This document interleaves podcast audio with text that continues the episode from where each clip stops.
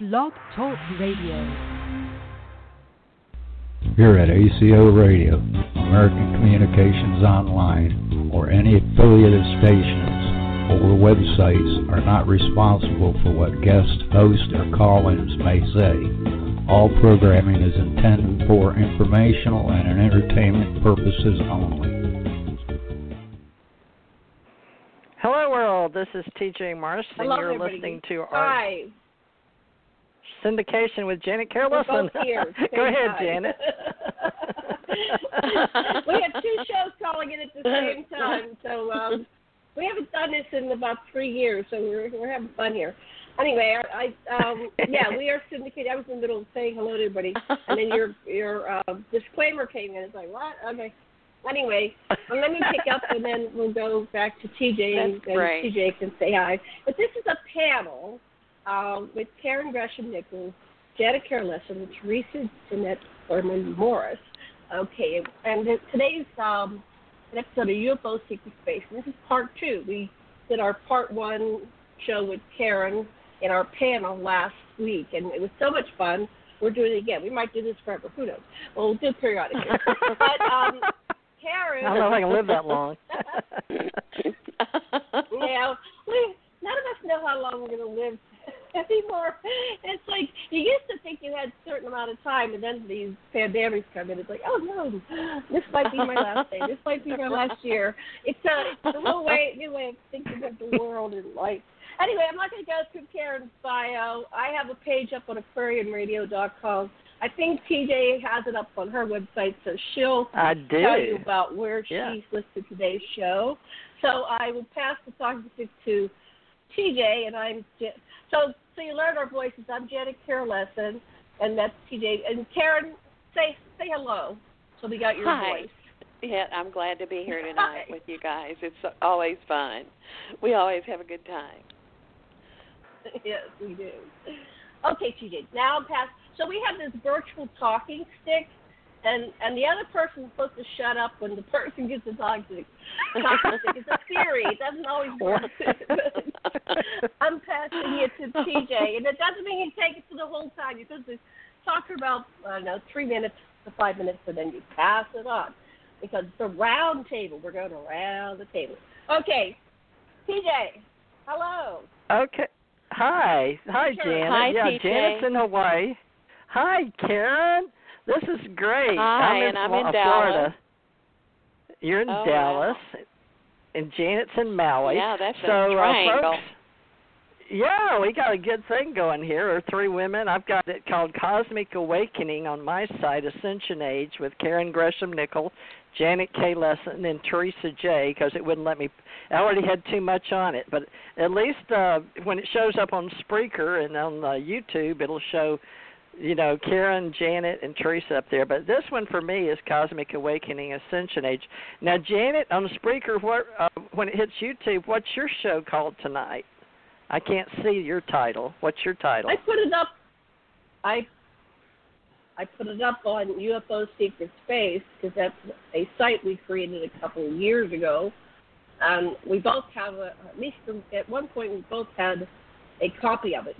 so I looked the other day and I still have it, and so that's where we have it for now. But Well, those um, are great we titles, might both uh, yeah.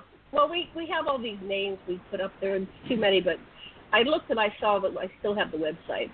Um, but uh, what do you want to talk about? I think last week we started on, you know, a bunch of different things. I forget all we talked about. It was a, it was a really good show. But Karen, well, I since tell you you're what, a I would like I would would like to to hear? I would like to hear Janet what you, you know uh, your background in relation to Zecharia Sitchin. That was really interesting. Would you t- Okay. tell us about that? I would. I would. So in 1997, I moved in with Dr. Lessin. I was living on Oahu. I met him at a conference, and he was teaching Tantra in um, Santa Cruz. I think it was Santa Cruz, uh, California, or Santa Clara, Santa Clara. Anyway, we met at Mount Madonna, wherever that is, and it was a yogic um, ashram type place and uh, we were doing a, wor- uh, a conference there. We were renting out their space, and we were attending a conference. And um, Dr. Leslie Sasha was teaching the Tantra. And I had always wanted to formally study Tantra. Uh, I was back dating again. I had been married monogamously since I was 16, so I was in my 40s, 42, 43 then. So um, after like 20 years of being married to different people, 22 years, I wanted to know. I wanted to study relationships. I wanted to know why my relationships kept failing, and um, and and the common element was me, of course. So it was like, well, there must be something I'm doing wrong. So I ended up um, contacting the teacher of the tantra part of this whole conference, and I said, um, I want to come to your part of the conference. What are you going to charge me? And he said, I waive my fees entirely I went, what? I thought this is the nicest person in the world. you know, he's supposed to get a couple hundred dollars. He doesn't know me from anyone, and um, so he waived his fee. So I, I, you know, firmed my up my uh, what I needed to do, plane tickets and uh, getting a ride to the conference, and and we were late, of course, because we had to connect with a third person, ride sharing. And when I got there, I had to the only seat left was right across from him. And so we were looking cute. at each other the entire workshop. And, um, you know, I was attracted to him, but so was a lot of other people. You know, it was almost like he was a, we were in a meat market and the other people were taking numbers. I want him. Were like, oh, I don't have a chance in the world. This man could gather a harem here. So, um, anyway, fate meant that we were to come together. And um, when we when we went on the break, he came up to me right away. I went, oh, that's like my fantasy come true. And he and he's tall. He's like six foot, and I'm five foot two. And he said, "Oh, I thought you were taller." And then he thought for a second. He goes, "Oh, it must be your aura. You've got a really big aura." So anyway, we hit it off. And and um, by the end of the conference, I was just like madly in love with him. And we kept uh, running into each other everywhere we went. So this, this is a long story short. Uh, we fell in love. Um, I was uh, living in Oahu, and I, I, I just had a bunch of dysfunctional friendships and potential, you know, sex partners or potential partners. But there was nobody that I wanted to be with. There was nobody I would want to marry, right? And and it, deep down in my heart, I wanted to get married again. I like being married. So um, I ended up going back uh, we went to the second conference in upstate New York. I saw my parents for the last time when they were in Pennsylvania. I didn't know it was the last time I was going to ever see them, but they both died with, uh, in that following. Well, my mom died the following later in that year, and then my dad died two years later. So, anyway, um, so after we we met at these two conferences, we ended up making love and falling in love, and I I went back and I told all my dysfunctional relationships of leaving, you know, um, and I moved to now. I just moved in with him. It was absolutely insane. You don't do that, right? But my heart was just so full, and it's like it, it's like I had this invisible checklist, and he met every check in the in the yes yes column. It was like yes, yes, yes, yes. and I, I said, if, if I do not just take this chance and get on a plane and move over there, I will regret it in the rest of my existence because I, I will have missed this opportunity. And of course, it was magical. Now, one of the people that he was uh, involved in, with over here in Maui was the people from the Prophets Conference. Now, ironically, because I'm in the New Age spiritual movement and always been involved with that, um, I had somehow found them on the internet. Now, we're talking 1997 um, and I had been on the internet since what, 1990, 91, 92, 93, because I worked at Penn State University, and the universities were the first people to get the internet. And we didn't know what it was called until then. and so I, and since I was a uh, in computer science, that's part of my background, I was uh, teaching people how to use their software and helping Penn State University university, we were transferring from paper, you know, the old forms you fill out, to um, a whole system which was uh, 40,000 people ended up using. And I was part of the IT team. And um, involved in all the meetings, and I ended up. I always end up in the president's office, so I ended up in the CEO's office, office who reported to the president. Since they don't remember his name, but we're talking about the head of a forty thousand person organization, and then they have I don't know, hundred thousand students or something. So there I was, um, doing, and, I, and I'm only like a moderate computer science person, so. But I learned that whenever you need help, you get a, a, a geek. So anyway, uh, fast forward, I, I got involved with the. I, I learned about listservs and emails and how to find find people. So I found Cody and Robin Johnston. Now Cody and Robin were tech savvy, right? And so it was just so weird when I ended up living with Dr. Lessin that he says, "Oh, my friends are coming over," and he said who they were. I go, I go the Prophet Conference people. He goes, "Yeah, they're my best friend. They've known for 20 years." I go, "Oh my God!" So you know, this is how my life was magical and mystical. So I ended up uh, getting an invitation to become the first Zecharia Sitchin certification program because they were sponsoring Zecharia Sitchin. And so back over back up a couple months before this invitation came, I um, didn't know how to tell my husband that I was an ET contactee experiencer, right? It's like how do you tell your husband that, right? and um, so I put the Gods of Eden by William Bramley on the back of his toilet seat, you know, the you know, the little shelf above it. Um, because he always reads on in the bathroom, right? He always reads there. And he, it sat there for a while, and I go, oh, this isn't working. And, and I was really kind of afraid of saying it because the worst, worst thing would have been I got rejected. Oh, you're some kind of, you, know, you'll phone that, blah, blah, blah. But he came out one out of the bathroom one day, and someone goes, "Where did you get that book?" I go, "Well, I brought it." And, blah, blah, blah. and he said, "Is there more?"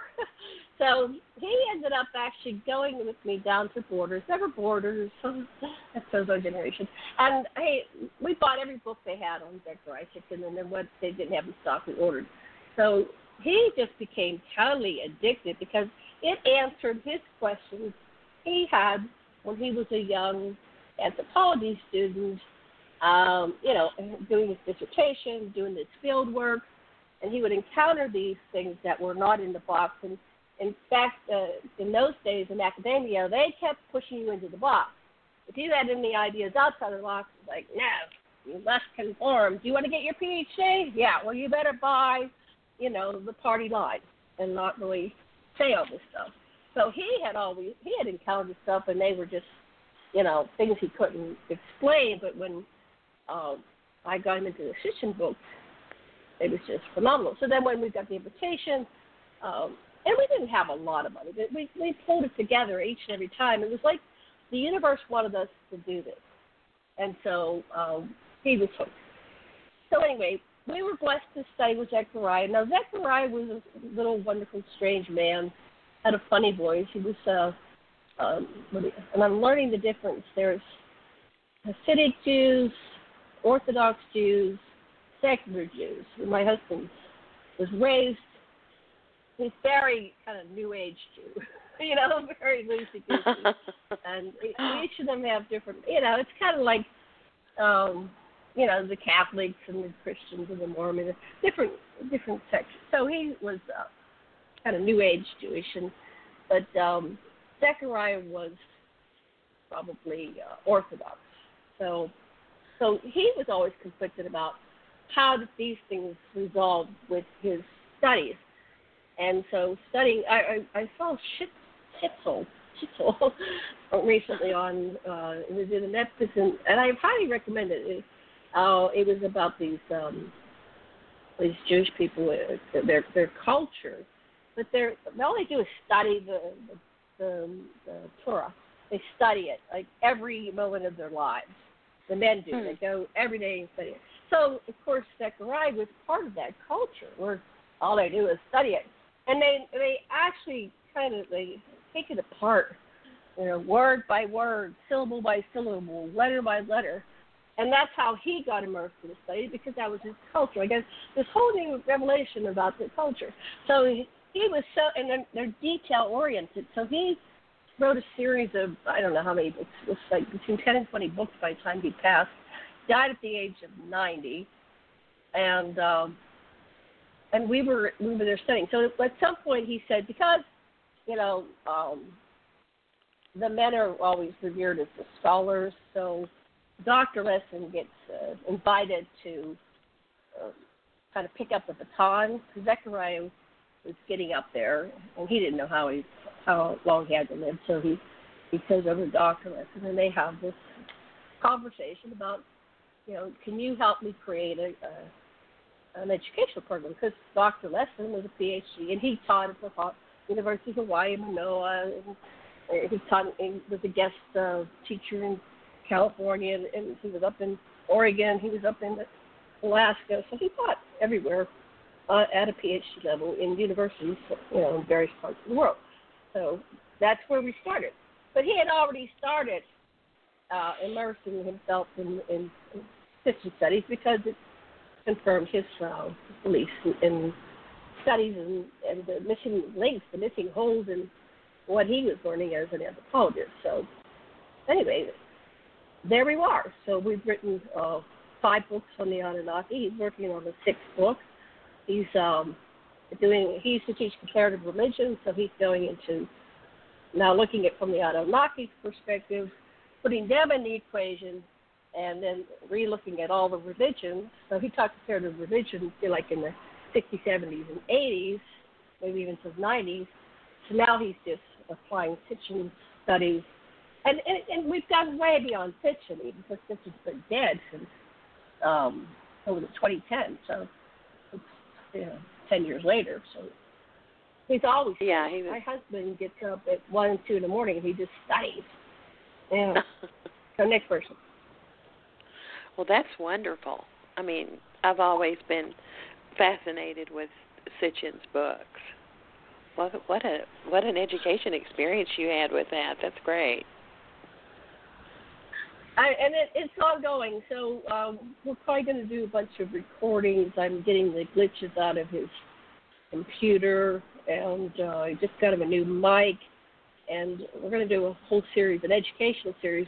So if anybody's interested, oh, that'd be great. That'd be really good. And um, yeah, we're going to do some webinars on it because nobody goes into this level of detail. But like you said, now there's all these people out there, and there's a lot of people that are bashing the information and uh-huh. uh, putting their own spin to it. So, of course, Ancient Aliens did that uh, for the last what I don't know how many years they're doing. Fifteen years now or something. Ancient Aliens. They've been what? Um, they've been doing. They've been honoring Sitchin or. No, the television show. So they put their everybody comes along, puts their twist in. It's like um the old game and you would whisper in somebody's ear and then by the time you come full circle you could see how twisted things are. So everybody's mm-hmm. putting a twist into all the information. it's just like, you know, Christianity, right? It's like, yeah, there's a right. bunch of twists in there too.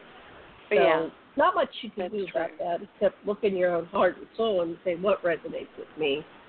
Yeah, everybody yeah. should realize they have their own walk and you know, but you will find I think and especially now, I think everybody's a, a very shaken with the surroundings that affects the energy, and there's some people whose issues bring them to put others down or take their, you know, deal that they haven't cleaned out their origin yet. Yeah, you see who people people who put feel the need to put uh, somebody else down. That's uh, a level of insecurity on their uh-huh. end. It is. So if you were just objective of your own behavior, to why do I have to, you know, cut somebody yeah. else down? Why can't I just stand on my own merit and my own beliefs? So uh, I think it's really important in the COVID times.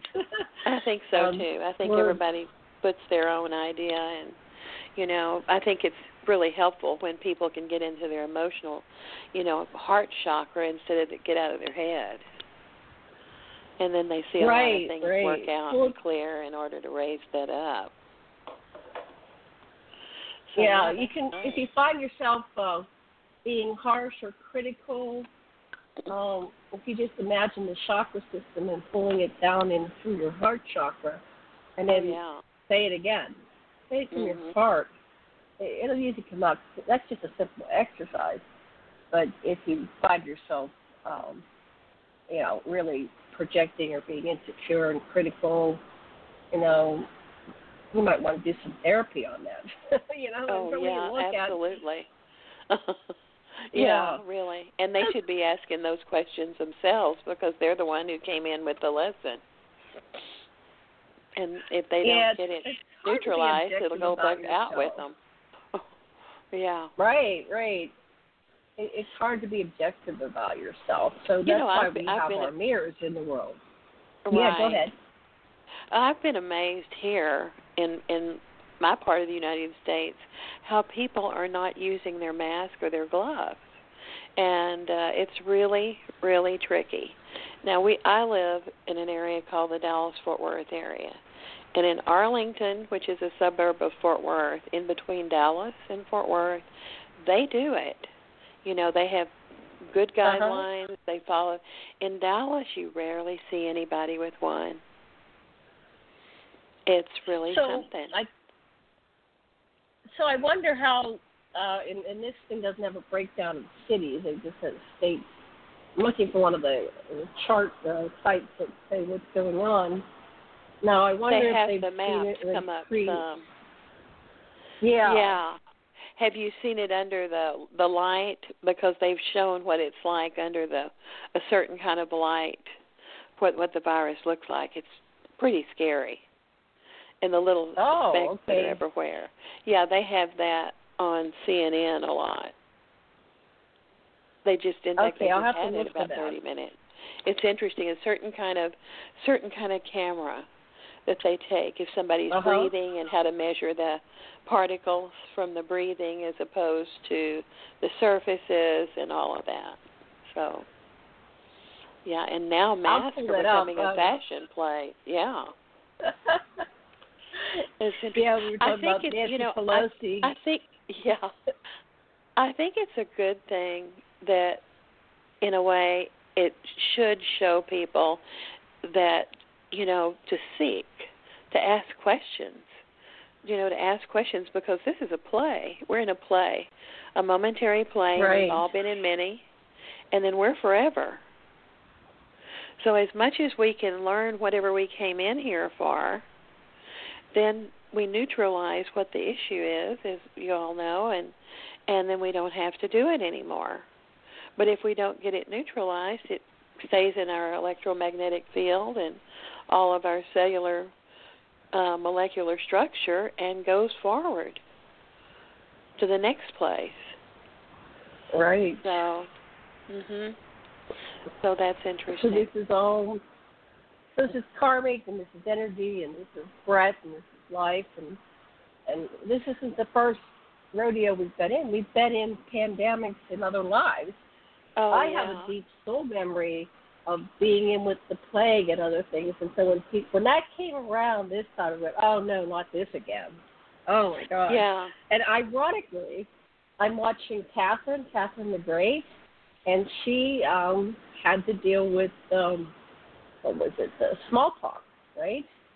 And they, Hmm. and they just killed people. And They were dropping every dead, and they were they were just taking all their serfs out to a field and burning them. So you see fires burning every night, right? And so apparently this is I don't know how much is true. It's it's like a a parody on Catherine and Peter the Great, but uh, she learned about um, they had a different term for it. But basically, it, it's like what we do the the vaccines, and so she uh, got a little bit of um, of a pus from somebody that had died. It's like getting the antibodies right, and she put her knife in it, and in front of everybody, because she says we can't be afraid of this. She um, takes a knife and she stabs in her hand, or you know, in her um, the upper part of her, her hand, and she you know injects herself with the. So she had Wow. read about this and talked about it with a colleague who all all he did was read about it in books. You know, this is how you handle this pandemic, and so um, of course she didn't get it, and so she started inoculating her people, and they they eliminated the uh, smallpox. Uh, wow, that's rate, at least interesting. And that was in the 1700s. So this has been around. We've had viruses and pandemics for a long time. Mm-hmm. And of course, in the Dark Ages, um, this goes back to the Anunnaki. They said that they saw the um, it became the the prototype for the Grim Reaper, right? So they saw these people in masks, and uh, they were spraying the field, and the next day that town would have the plague, right? So they were spraying it, and people were breathing it in. So somebody back there around the year 1000, uh, and I'd say it, was an advanced race that knew about biochemical warfare, purposely infected because they were they just they wanted to keep the population down. So when humans were breeding and they had too many humans, there was some faction of I suppose with the Anunnaki was um, calling the population and getting it down to a manageable number. So here we have a history of it. Yeah, that is. That's interesting. yeah. Mm-hmm.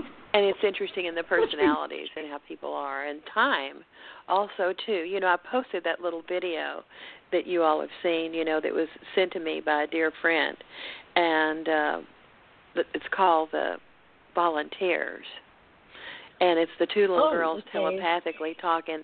It's totally darling. Have you seen it, Theresa? I saw that one. Yeah. And did, that's did you see that uh, video? Are you there, TJ, or are you on mute? Yeah, I'm here. I'm here. I had done mute when y'all were talking. Okay. Um, I don't know what. Did I miss it? I I don't. Did uh, I don't know what video you're talking about. Okay. Uh, I posted it, and uh, I try to post it every week because I try to reach people. It's and it probably passes through the news. I don't know who get. I could, you know, I don't tag people because I feel like I'm intrusive on their timeline. Uh, I should, mm-hmm. but I don't. But this, I just put it up there and I post it and repost it, and because people really need to see it. And oh, it's cute. on your domain, it's soft. on your sweet. domain name. I don't know what your it's, domain no, is. it's on my fa- it's it's on my Facebook, my timeline oh, social on Facebook. media.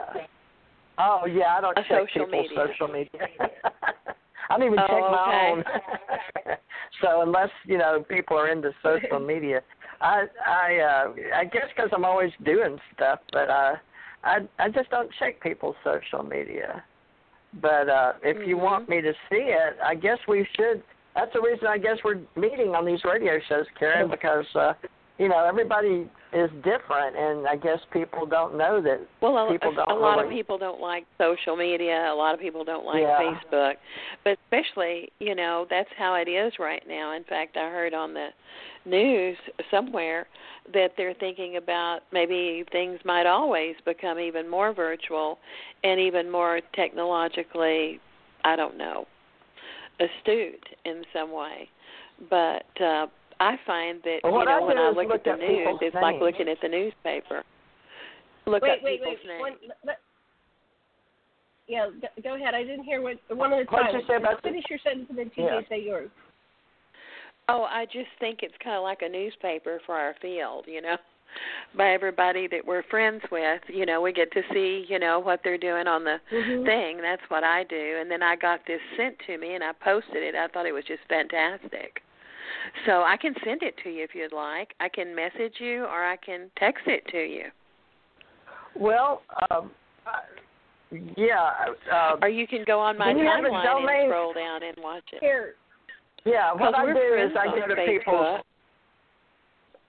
Yeah, I, I I'll I'll pull your name up in uh, uh, Karen. I'll pull your name up and see what comes up. But usually, what I'll do is is uh, I guess because we build shows, is I go to a person's name or website and look for them. Karen Gresham Nickell, right? Yeah, I don't So you should have a page come up in Google. Oh, okay. Karen Gresham I have Nickell. a page Here. that's my company. I have a page that's my company. It's An- Altius Opus, but I don't. I need to keep it up. I don't keep it up very much, and oh, I'll Well, yeah. just put something like this on just my personal. But yeah, I can Karen send it to people. Nickell. But it, Yeah, it I was can something send that you. it to Oh, TJ. well, I wait, just sent it there's your. you. I'm looking. It's on TJ. Okay. All right. Yeah, I just well, I'll look at okay, that. so you can look at that when, uh, yeah, when you, we have some time. It's very we're cute. radio. Uh, two, two alien girls. They look like regular girls, and they uh, they're talking about when they volunteered to come to Earth and what they learned. And uh, I've only watched it once or twice. Forget, forget all what it said. Very pertinent, very relevant. It is very and very sweet. Talking sweet. about the crazy humans. Very very sweet. sweet. yeah. Yeah, Oh, okay. I think it's free. So Well? Yeah, but you have a nice. Uh, I'm looking at your domain, KarenGresham.com, folks. That's who Karen is, and Altius Opus. Why don't you tell us about that, Karen? Because I see the name, but I have no clue what that means. So I'm looking. Nice website. well, Altius. I had Amplius Opus at one time, and then I've had Altior Ipsi. I've always been drawn to the Latin names, probably because of so many lives I've had in Italy and in the Latin countries. Uh, but this last one was Altius Opus, which means higher awakening, and uh, all of them kind of have meant that. Alt- Altior Ipsi, Amplius Opus, and then Altius Opus. So this is what I have now. It's just it's just a, a name that I have for my company, and I just don't need to. I need to probably work on my page a lot more because I have a tendency to put everything on my personal thing. So yeah, it's Well, this is Karen Gresham. Yeah, uh, this is I a nice one, the one I'm looking at. that's my website. That's nice. Yeah. Yeah. So Thank that's you. what you know. Thank you. I, I, I like people to have websites. A good, you know, especially being readers, we need a good web presence. But it's a very nice one. Uh, and you've got your psychic Well, directory on the you. bottom left. You've got your professional Uh-huh. associations. Yeah, that's nice. And Mhm. and you know, on LinkedIn, uh, a lot of the people in professional uh, world they look at LinkedIn, and it's gotten to be. I, I'm hearing from people anyway that they they're more there now. It's gotten quite popular, like Facebook, but a lot of people dropped off of Facebook in 2018, and you know, uh, pretty, uh, some of the people that I've interviewed lately say they want that just for their family and friends. So, but I did Uh-huh. put up our show on my on my Facebooks. So I, I feel like for me and Janet, I mean, I, I do post those. I, Janet, you post the shows on social media, don't you? I I post the shows every time there's a show, so I I'm busy. I do it Yeah, and I and Derek Derek And puts them put he around. puts them up on my page too. He puts them up on my page and he puts them on my uh my timeline. Is that is that what you call it, Janet? I'm pretty much illiterate yeah, when it comes to I. timeline. Yeah, he puts it up there. Okay, hold on one second. I'm gonna I'm gonna go on mute for a second. You guys carry the conversation. Hold on. I gotta take care of something real quick here. So you guys keep talking. I'm gonna go on mute. Okay, Okay. keep talking. Okay. Well, do you make guided meditations? Um, Is this your guided meditation? Did you do this, or is it someone else's on your page? Okay, no, I have like four of them uh, published back in the early Wow. back, back in 2012, 2013. Two or three of them are in English and one's in Portuguese, and the best one's in Portuguese, I think. So it has a lot of sound because I'm a sound uh, expert and I read sound and I read energies. So that's how I Nice. do it. And then I have in my place I have a little recording studio. So I make personalized MP3s. You used to call them CDs, and some people are still buying my CDs. Uh, Derek said the other day uh, on Amazon, which you know CDs they don't really listen to. Everything's made into an MP3, and then MP3s are available too, if somebody just wants to get an MP3. But and then I also that's more like just for the overall. It's called I am cosmic, and in Portuguese, Eu sou cósmica. And uh, so then, you know the others I do when I have a student. Mostly I have I'm teaching now more than anything, and uh, all the synchronicities we're working on, and and I see how all of these students have come in through synchronistic energies. It's amazing. And then I'll make MP3s or part of their lesson. And I actually have homework for them that I give, and we do a lot of things through creative artistry and the sound, and uh, but their biggest thing is simple, and that's why I like the two little girls on this video talking about the and one one little girl says, and they don't trust themselves, and it's so cute, and she said, really, they don't trust themselves, and and that's the that's the whole thing is the trust of the self because when we leave this play, we become the observer and we look and do the inventory. And if you're Catholic, it's called purgatory, the inventory. And then you you, look, and there's no feeling. It's an observation of the incidents and how you did, and what you came in to learn that you didn't neutralize before, and how you come together.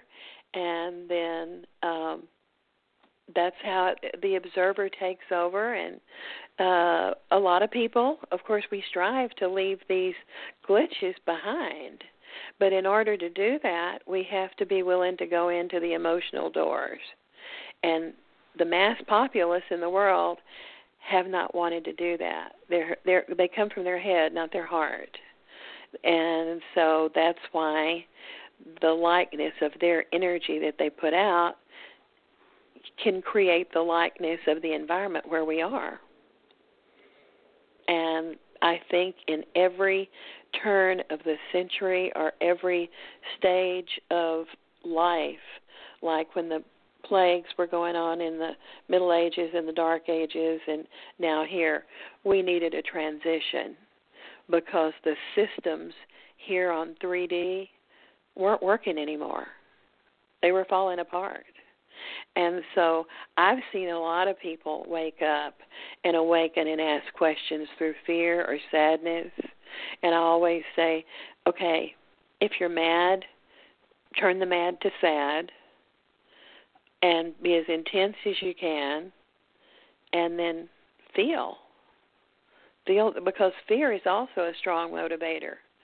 It can be negative, it can be positive and then of course love and unconditional love comes from that but the mad the mad and the anger is always a block that stops and usually the people are coming from the head or processing in their head so yeah i have a on my if you go into my timeline, there's another real good video that I posted. He's a neurosurgeon, Theresa. He's um, his name is Eben Alexander, and he's a Harvard graduate. And he uh, had a death experience. He was in a coma for nine days, or something like that.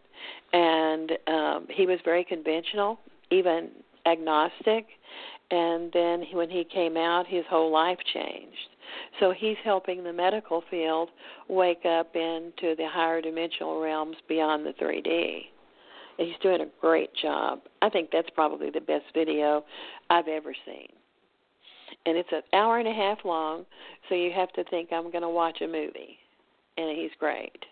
And he's tied to the Theosophical Society, and which is, and he's now, you know, he he opened up to to uh, the higher consciousness, to to God, and everything. So he's wonderful. I've watched his videos because I've had near death experiences and me being a contactee too. So I followed his stuff on uh, YouTube. Right? Don't you uh, think he's good? I like his story. Yes, I think he's a great speaker. And yeah, I like the way that he put Proof of Heaven. That's his book, Proof yeah, of Heaven. He's, folks. he, yeah, he's really natural. He's he's real, and he's real intense and I think that's necessary. He has the force. And you've got the force too. I'd like to hear about your stuff. We didn't finish them uh, before the last time about your Roswell stuff and all of that, if you can. if you can't, I understand because I know there's some things you probably can't talk about. Well, so I'm back. It's just a matter. Yeah, I'd like to hear your Roswell stuff. Okay. I'm back. Well, which part? so I just want to let you know I'm back. So Well, Janet, you know uh, my stories, but uh, where do you want no, me to start? No, I want to hear from you. Just Well, start uh, start with the Roswell story. Um, you can go back in time. Okay, let me let me let me ask you then, since I've heard the story a bunch of times and I understand a lot about it, but I don't know it all. But TJ, Okay.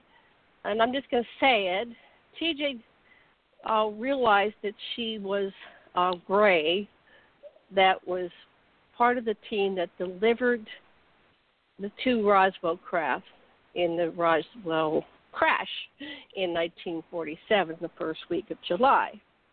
And and then we pieced this together with Lawrence Spencer, who wrote a book called Alien Interview.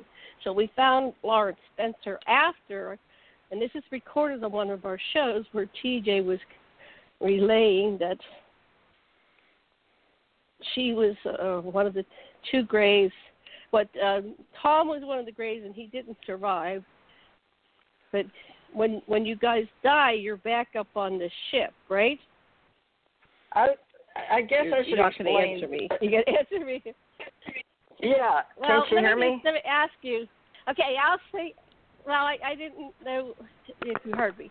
So when you were the gray, and I know this is hard to say, but you told me years ago, and I have recorded, and it just flew. It flew out of your mouth like, like great ease, like it was just a memory, and then it seems like oh, it's difficult talking about now.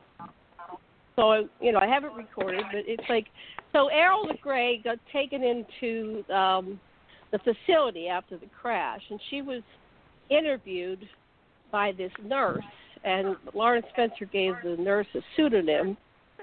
Um, but the nurse was interviewing the the gray alien, and they have pages and pages of documentation.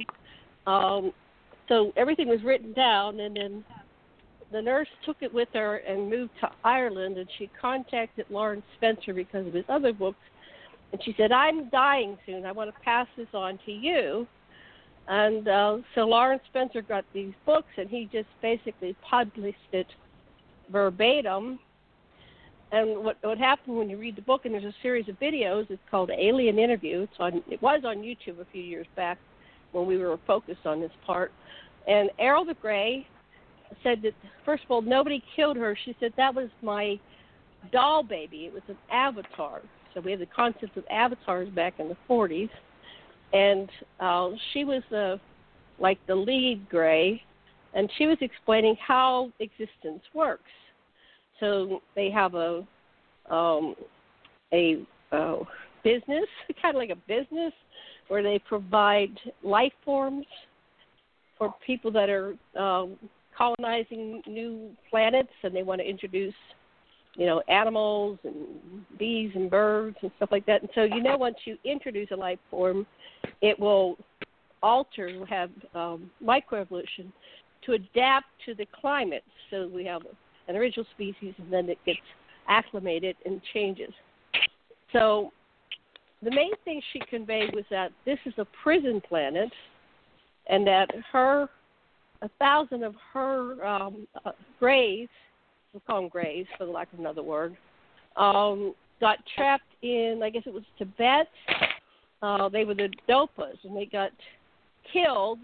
And so those thousand gray souls are trapped in the recycle birth, life, death, you know, reincarnation Right. on Earth. And so the reason they're interested in human beings and they want us to evolve, and that's why they, they can delivered get the free. ship, so they can help. Yeah, we're supposed to help them free their their souls, and they've they've done extensive work. And part of them, uh, they got us out of the dark ages. We were really, we really would still be trapped in the dark ages. But yeah, I they can feel were all able that to as you're talking about it. Yeah. And so they Mhm. were able to break through on that, but they said, you know, if we could get these intelligent beings to work alongside of us, we could probably break this. It is a matrix, and free all of our species. Everybody's trapped in this system. Right, right. Okay. Back to other view. Well, I don't know that. I can feel. Can I can. I can. I can feel. I can feel. Uh, Theresa, I can feel your energy. Very sensitive about this. As she was telling about it, you were maybe having some kind of flashbacks because as we're talking, I have this other dimension that just kind of floats through like I'm watching a film in ethereal ether type form as we're talking. So I can feel all this. Well, can you hear me? Am I coming through? Yeah, I can hear you well. Yeah. Oh, okay. Yes. Well, yeah. I didn't think you could.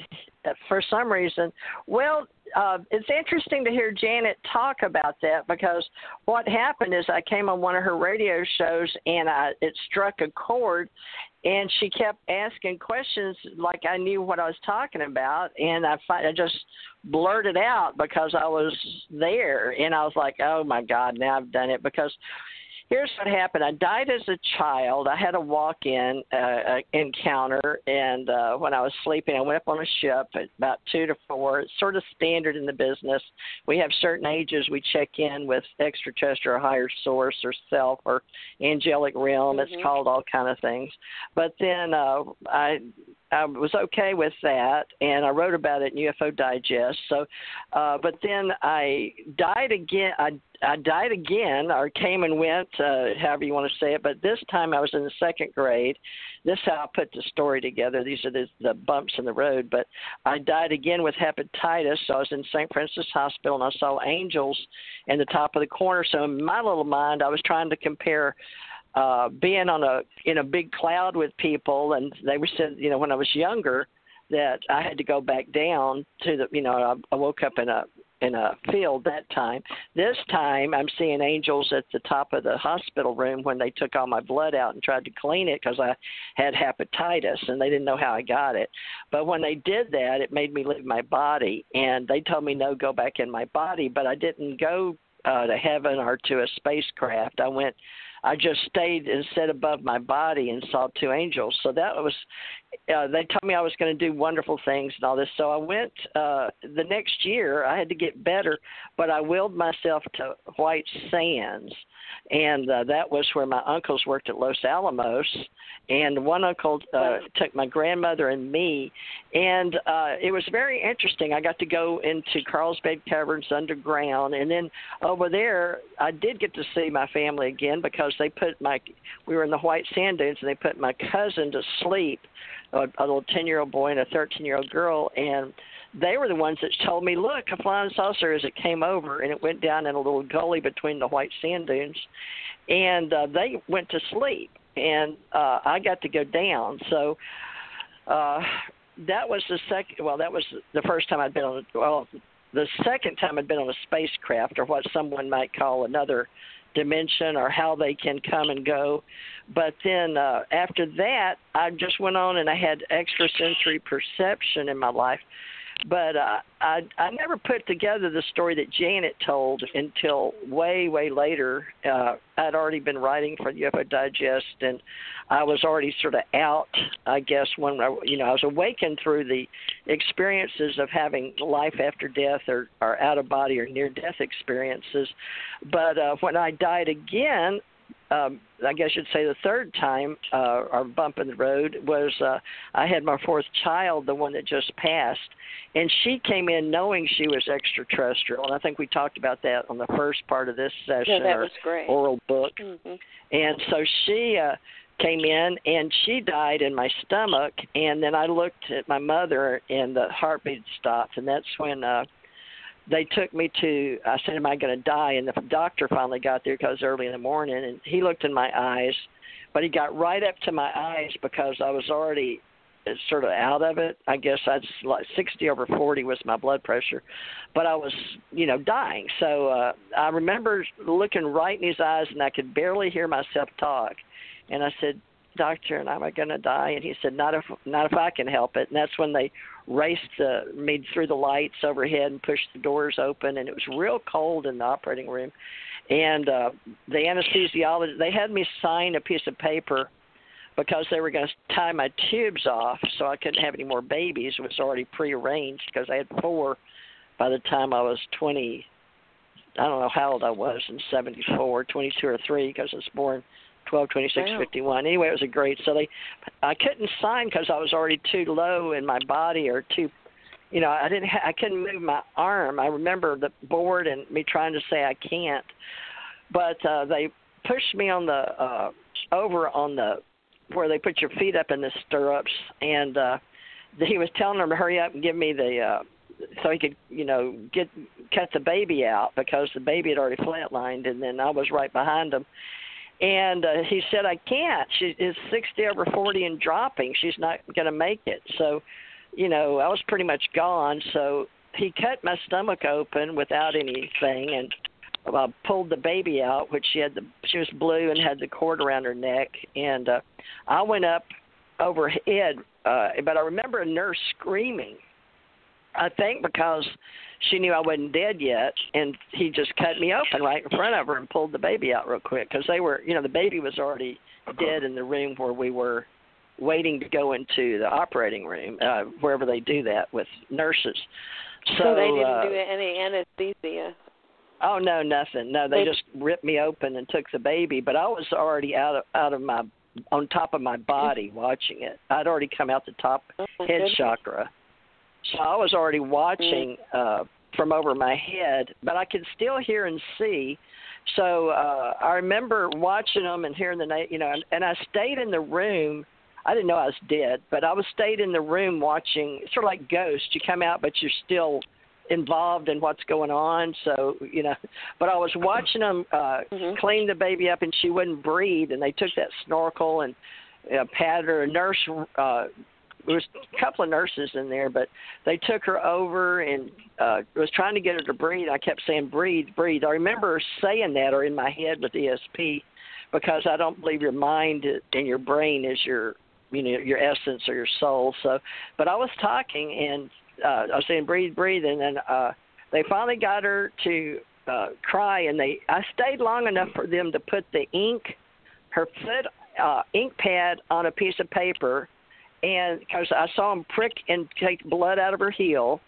And I saw them uh, ink pad on a piece of paper, her foot. I guess that's for the little hospital thing.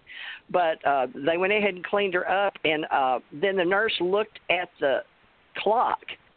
Uh, and when she looked at that clock, I zoomed off. So I went zooming like on a, a white escalator. Zoom. I went up and left this area, and no no ship picked me up. But I went through uh, several layers, or the, stars, and through the galaxy, and on up and through the universe. And I say several universes because I, I was able to go up and go through. I would say about five five levels but uh, I don't know for sure. I was boom, you know, you you just travel. But that's when I talked to Right. people and I heard voices, and it wasn't on the hospital room. It was voices where I was going.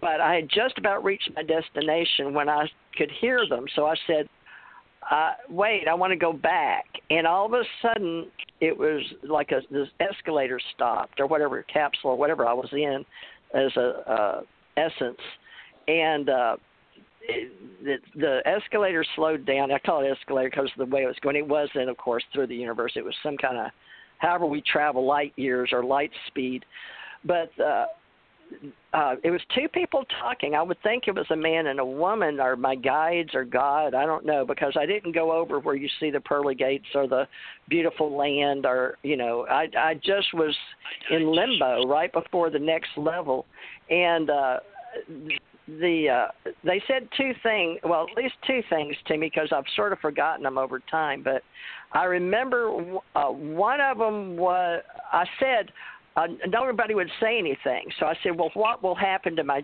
children and so the uh first thing they said was let's see what will happen they said oh I, nothing and then they said uh i said well I want to go back somehow with them, you know, just talking ESP. And they said, well, uh, all children would be your children. And you, and they said, you'll experience more pain than you've ever experienced before. but it's talking with your mind. And I said, I don't. I could see this opening portal of gold in her hear people, but I didn't quite get there. So there was. It seemed like forever, but it was just a few seconds, and. uh I guess they talked to each other without me hearing it because I didn't hear the decision.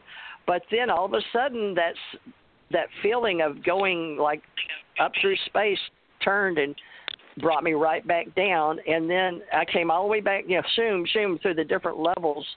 And I don't I know when I was going up that the stars the one thing I remembered was all this akashic field energy all this knowledge came into me. It was amazing the most amazing thing I'd ever felt going through the stars.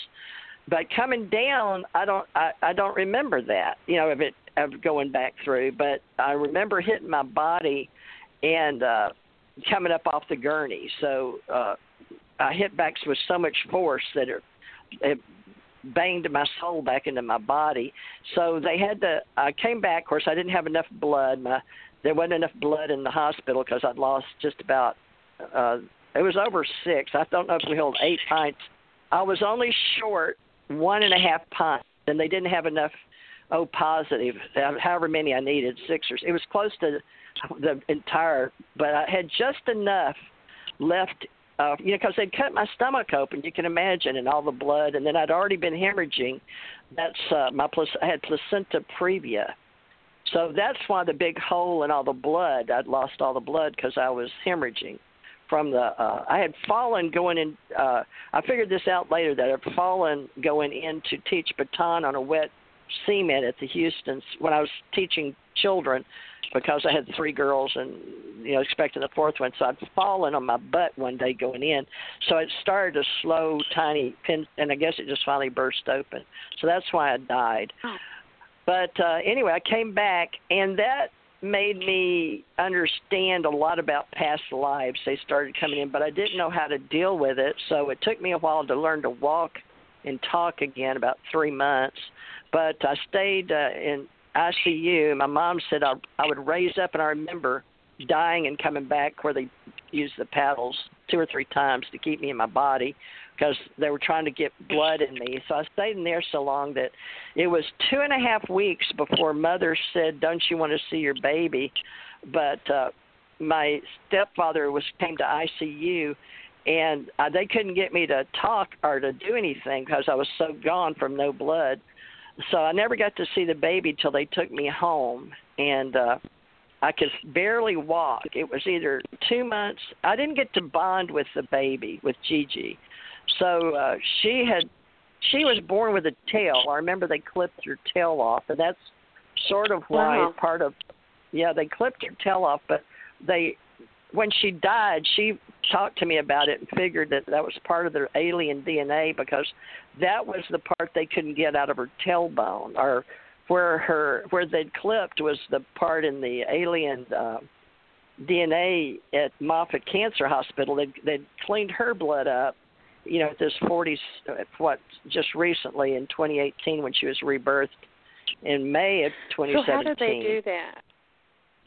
They take How all do your they blood. do that? Because some other Are they some clean it? other people, you know, I think I told y'all about uh, Terry Ling being interviewed on George Noory with Cheryl Jones about that. I haven't taken the time to listen to it, but they had it first said topic? it been a, been the first the first scientific break of finding the DNA for the ET. Oh, okay. Uh, that I don't I don't know what the topic was. Well, they I read guess it. was. They read. Yeah, go ahead. They read they have it. to look. they read. They have to look for something. That Yeah. they have to look for something in the blood. right. It's a whole don't big know. I haven't Alien, process. they're finding the alien DNA. Do you guys know? Well, what yeah, they of the study blood- the. No, they, I'm not. I'm not a they geneticist. Right. But there's some They pull it trigger out. in it. There's some kind of there's some kind of protein in there, I think, that designates some of that stuff. Well, they have I T know. cells. There's markers. There's markers. They can Uh-huh. read every bit of it of your DNA, of course. You know how that is, and they have like four oh, numbers sure. and all that, and the Absolutely. strands. But they know, they the can read all that. people Won't. Yeah. Well, The she was in a talked cancer. Same time, try not to. I think some you people guys are doing I, a lot of crosstalk. and you kind of I try know. not to crosstalk so much? Yeah. Okay. I think some slow of down the and doc- breathe. I think some of the doctors that I've talked to in the past call it trash in the blood. And that's just it means they don't know probably. So it's interesting. I don't know. I don't know how to that they could tell how how to tell that. I want to know though. Well, you've heard the, the DNA, and we have uh, 23 chromosomes, well, 46. Oh sure. 23 and 23. So they break all that down, and they, with my daughter, what they did is they would uh, gave her some it, a plasma bag basically, but her she wasn't making enough blood because she had benzene poisoning. She'd acquired that from her painting job, so uh, chemicals Uh-huh. and stuff in the ocean too. Is that so how she had developed to- her can uh huh. She got too much benzene in her blood, and it stopped making white cells and red cells. It's it, it people we we don't know because we don't even think about it. But it once you go through this stage of working with cancer people or people that get it, you learn a lot. And it was that last one hidden thing after they cleaned her all up. We thought she, what they would call like remission, but she had already had chemotherapy. She was getting shots in her stomach, and then uh, she finally got approved for a uh, trial, and that's when we went to Tampa, and they uh, call it rebirth, and they re. She actually gets a new. They don't know if she's going to live through it, and a lot of her friends did. They do for a while, but they were all dead within two years and she went and saw so a couple of them. clinical trial.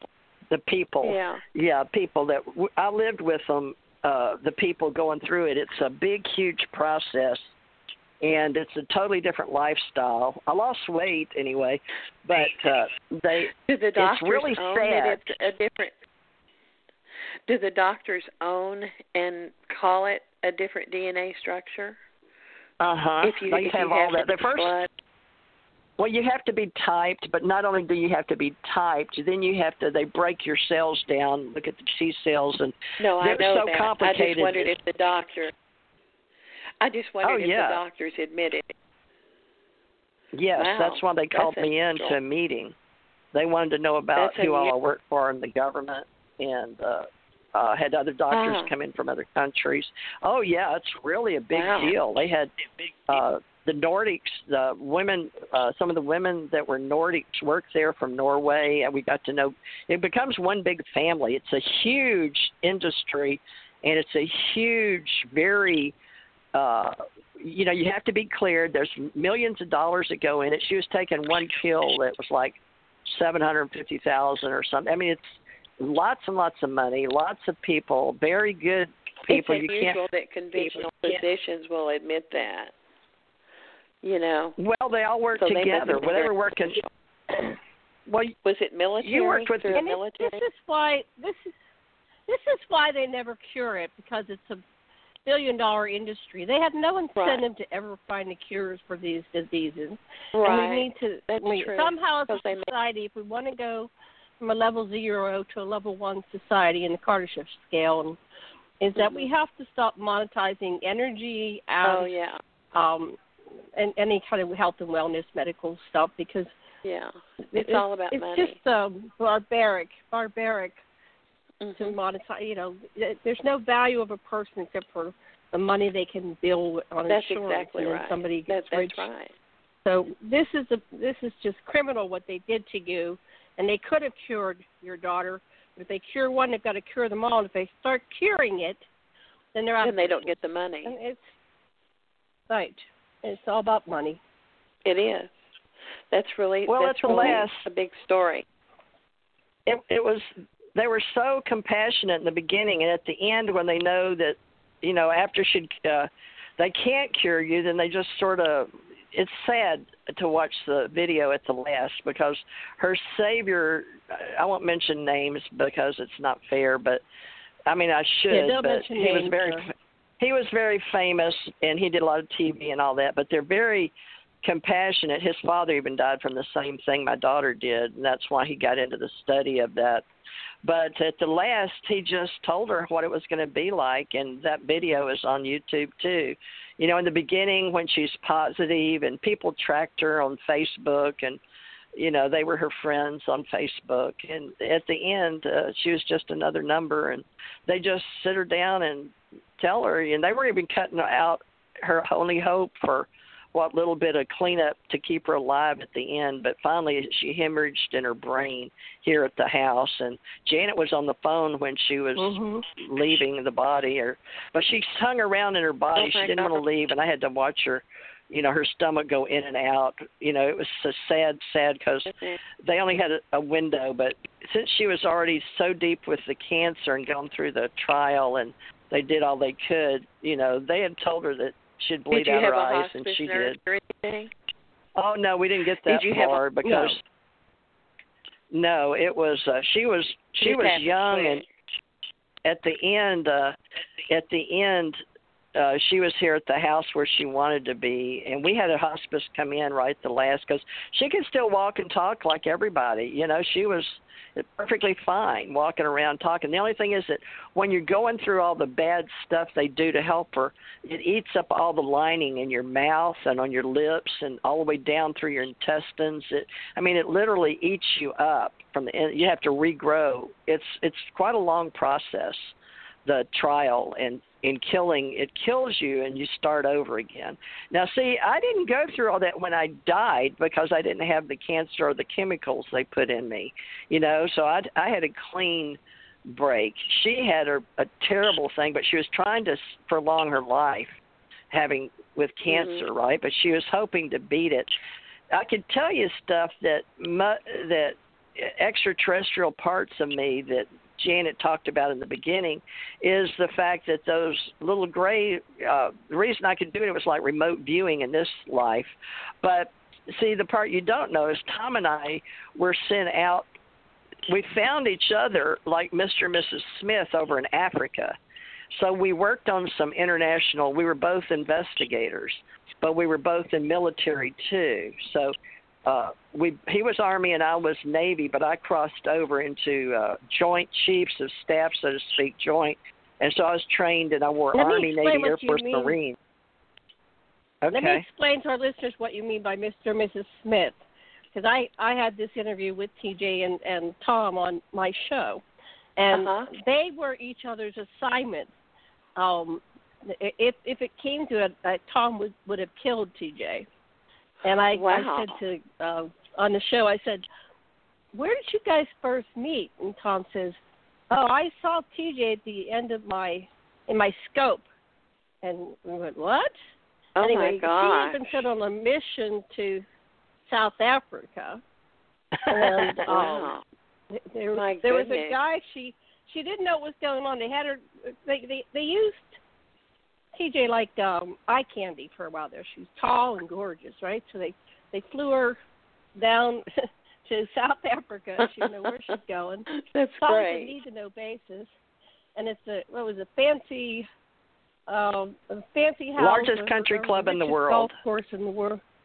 In the world, right? Yeah, largest country And- club. And if I say let- let me just say, so you can correct me if I'm wrong. But anyway, there was some guy. She had to go pin a flower. I forget if it was a carnation or a rose, but she, she they they said, oh, it's like she was the hostess. Here, go pin this flower on him. Welcome. So she pins his flower on his lapel and walks away, and he goes, thump, hits the ground, thump, dead. So the the assassin on the other end was Tom, TJ's future husband.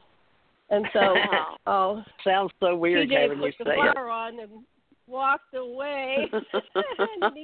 Well, they didn't kill. I don't know what was They your didn't reaction kill him when was- his- uh, I wasn't there. I'd already walked back Yeah, into the building, wrong. and they rushed me off. So I, they, I wanted to go back and see what was oh, going on. off, and I so said I was. See, I didn't know what I was going on. My movie, I go, oh, she.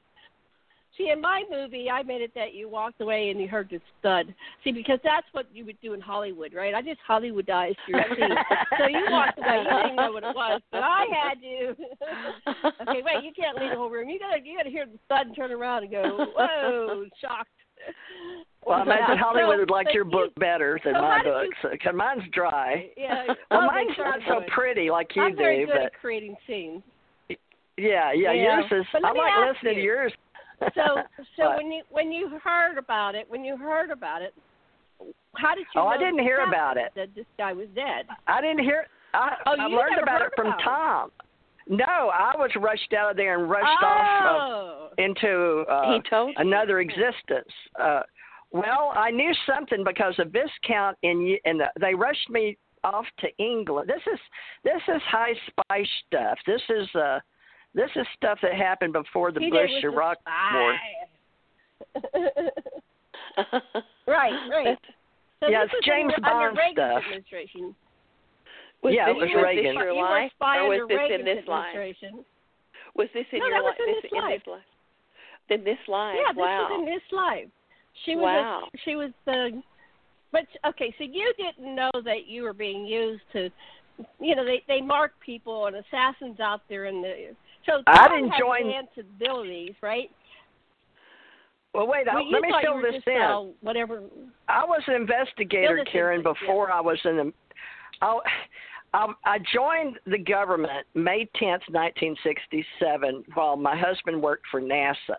Okay, and I was working as uh, ambassador of goodwill for the city of Houston. But Yvonne McCutcheons recruited me. I was in the paper with our graduating high school class, so I made. I was a real pretty and a uh, girl with a bunch of other pretty girls. So the government recruited us, and it turned out that Yvonne McCutcheons was a recruiter for women into the government intelligence community. Oh my gosh! So, I've and I didn't know. Before. I didn't know. Yeah.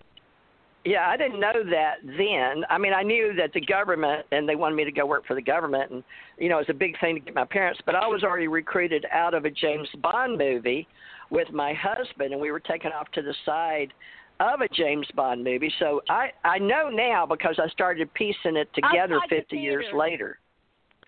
Yeah, Wow. they took me out the like you everybody were you were watching a James Bond movie. James Bond. mo- You were uh, yeah. watching a James Bond movie with her her boyfriend, which was your future husband. Wow. And then Yes, they they- corralled her outside. And what did they say? Let's slow this down. 'cause There you- was men in I'm black unpacking and it. Okay.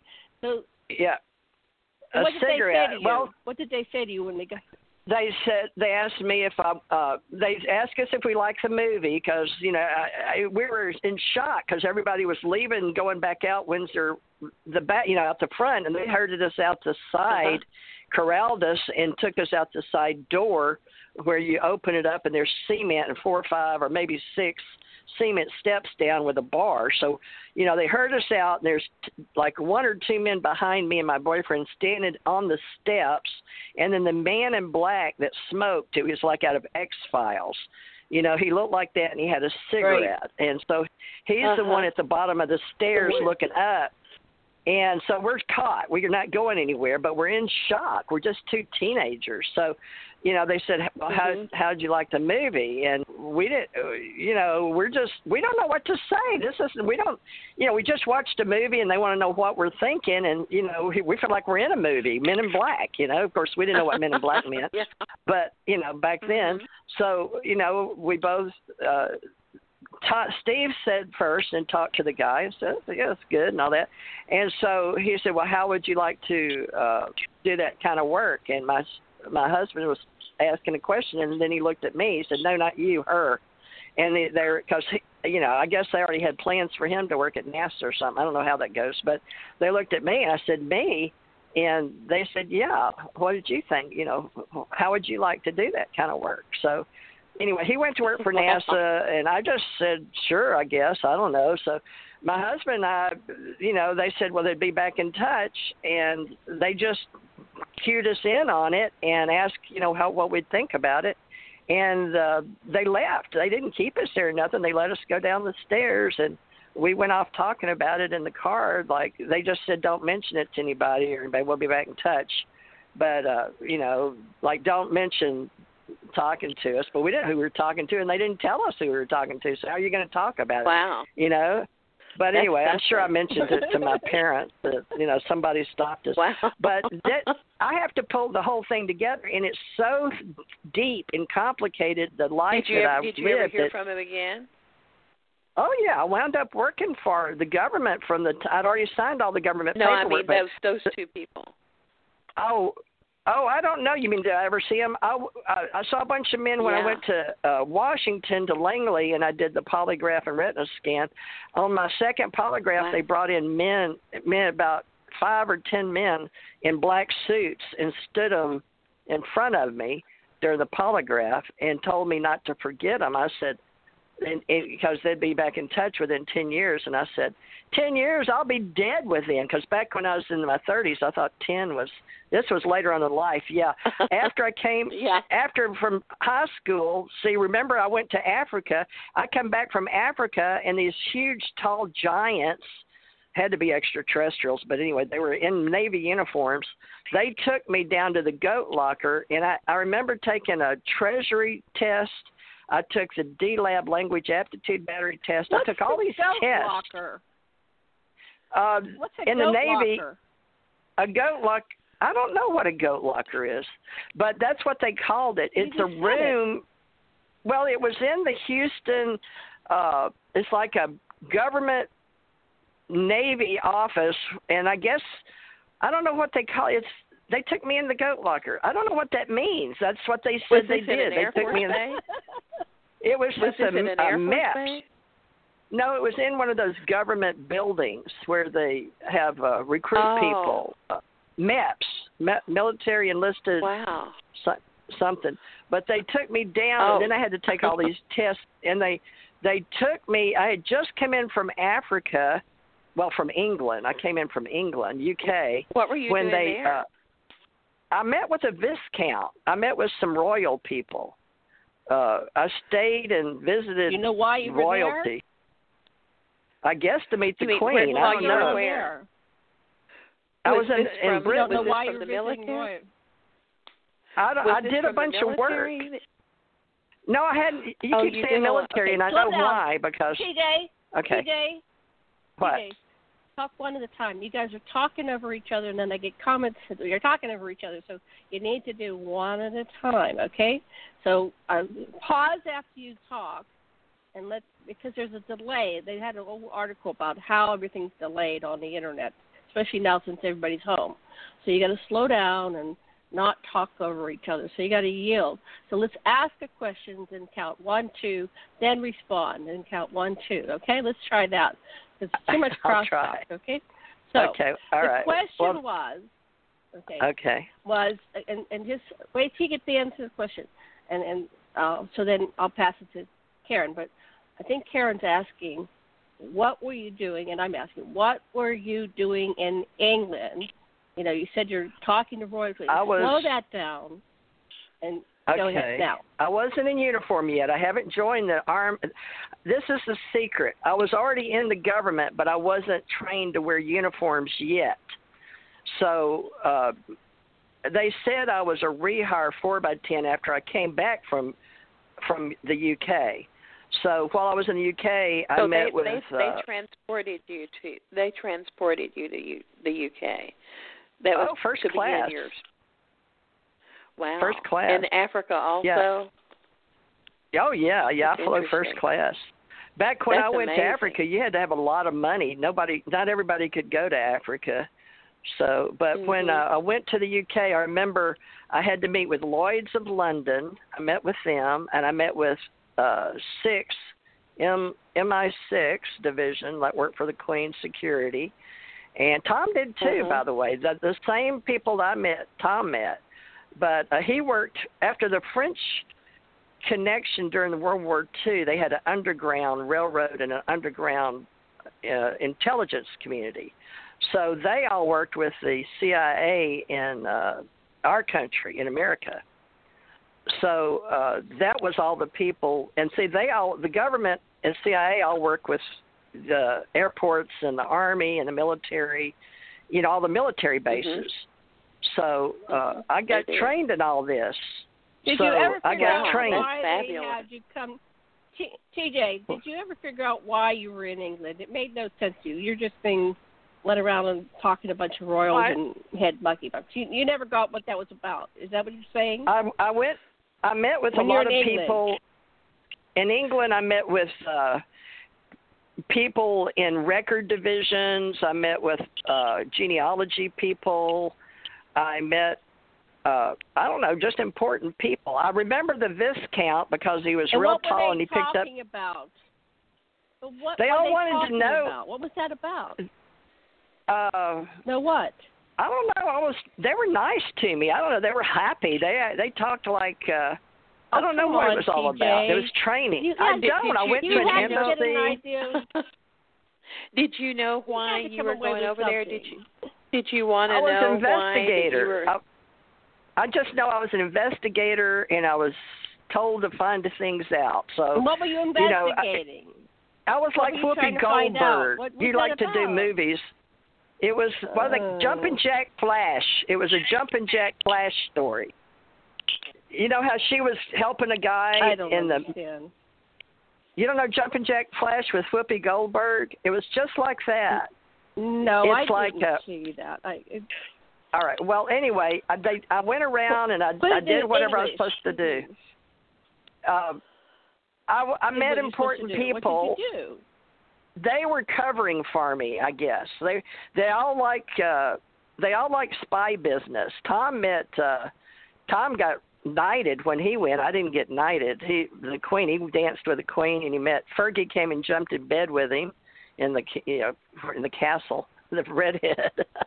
but with me uh I I met the viscount. I met a tall, good-looking man. I guess he worked for the queen or something. I wasn't. I was I, up to that time. I didn't have the And what did he intelligence. I was. He just What talked he to me you? about family, and he, he asked me about people that I knew back then.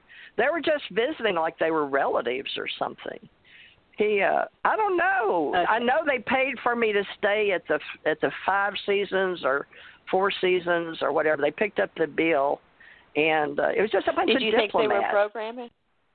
Did you think they were programming you? Maybe. programming. I didn't even know what that meant until I went to the CIA. The CIA, the guys No, that I mean, introduced but- me. What do you mean? It seems like they were conditioning you for your trust in them. Probably, yeah, because they were all. I was going to the different departments of the UK, but I was an American. And then I wound up going in and out of countries that way. But people, what it is, is like when they come to my country, I learned all this later, but when they come to my country, I would be assigned to, uh, or they'd be assigned to me, like at the conventions you go to, like the big conventions where they have trade industry from all countries. You get signed a diplomatic attaché. So I would be the diplomatic attaché, but the the government would pick up all the bills for the food and the restaurants for all these diplomats. So it's like being a courier intelligence officer slash. I wasn't in the military yet, at least that I know of, because what happened is I had FPO New York Fleet Post Office, but I didn't get into a uniform until I met J. Allen Hynek. Okay, they flew me from from uh, when I was down in that goat locker and they were deciding what I was doing, and some men showed up in suits. They were all fighting for me for it seemed like was I going to work for the Treasury? Was I going to work for the intelligence agency? Was I going to work for NSA? Was I going to work for the Navy? And somehow the Navy won out, but then the intelligence agency buys my contract later when I go to Washington. So I didn't know you could buy contracts, but anyway, so uh, to make a long story short, from the go from going to UK, I came back. The men, the big tall men, got me, took me to the goat locker. They all decide what I'm going to do. Then the men in black come pick me up in a black car. I go by the rich, famous attorney I was working for, turn in my fancy sports car because I was living like Magnum PI, which I meet Tom Selleck in Hawaii, which is really funny because he's living down. He said I was the one living the I was living the life that he was portraying on television. Tom Selleck said that. It was true. Oh, we had the goodness. same bodyguards. yeah, we had the same bodyguard at that time. But uh it's very complicated. People don't get to live this kind of stuff, but I think the government had this uh set up for the spy industry and they trained people and then they a lot of mine was training and the other half was meeting people and some of it was courier work. Me and my husband would carry documents or our jewelry or uh, he carried something in a sock once or microfiche. And we wouldn't even know we were carrying things. You know, it was really fun. But uh, it was scary business. So that's why it was Mr. and Mrs. Smith. But I don't get put Sounds into a incredible. uniform till I, I I wanted to wear a uniform. So they had a big it, it, I made things hard because I wanted to go to boot camp again, and that's when I go to boot camp. And the lady that was had me through the first boot camp I went to said, "My God, what did they do to you?" Because I, I wound up having to go in my suit that had come in from the first class plane in in UK in a in a suit. I was a woman in a suit, and I had a full quill ostrich briefcase from Africa that one of the men bought for me. It was a gift to me for the kind of I don't know why, but he did. They let me bring it in. He had to pay duty or something on it, which he did. But uh I was shipped to Orlando down here where I live in Florida now, but I'm in the Panhandle. And I went there, and then one of the the girl that trained me, she knew me, and she made me platoon, and I had to call cadence for him. But she showed me outside a a picture that I had done, and she said, "You don't remember?" And it was my artwork, and I recognized it. But she says you can't. She took me out, you know, after a few weeks in boot camp because you go six or eight weeks. I forgot now. It's in K zero seven one, I think. She says, "What did they do to you?" But she remembered me coming through in like 1980 or 81, and then I lost time between 81 and 84 when I showed back up in Houston. And uh, then at that time is when I, I joined 42985 was my second 4 by 10 enlistment. 42985, which was leap year. So I remember it because people would tell me I was lying because February only has 28 days. So, you know, people can make a liar out of anybody, but it happened to be 42985 because when they had to renew my contract in Hawaii, an 8-year contract, it was actually they they told me our secret service our our NIS told me they could actually hold me accountable for four times 32 years. But when I when I got from Hawaii to Texas in '94, where I wound up meeting my husband in Dallas, where you are, that I haven't met him yet. What Janet was telling you about oh him in Africa, she knows that. But see, I hadn't met him yet. So I go to Fort Hood and I sign a new contract and I have to take another defense uh, language aptitude battery and another what do they call that entry level test uh, ASVAB. Is it no? Is that is that what it's called? A- A- ASVAB.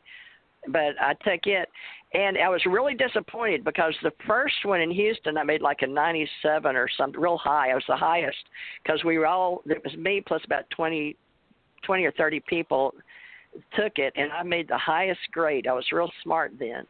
But then, but remember, I died and got a lot of information from the Akashic field, right? You know, I went and made straight A's at college for a little while there, but when I came back, it's like I only made a 67 or 76 or something real low. But they said, yeah, but between the time you took it in 84 and this is 94, it's 10 years later, and you don't even know a lot of the information that changed. But they said you still have over a high high level above college maybe it was 87 I made then or 78, but it, it was less than I made. I was disappointed. But they gave me another contract to sign, but I don't know who got it. I don't know if the Army, but a Navy, a man in a Navy uniform had me fill it out. So I don't know if I'm still under contract or not, but I do know that they sent some intelligence agency people to close out my paperwork in the Navy because I was working.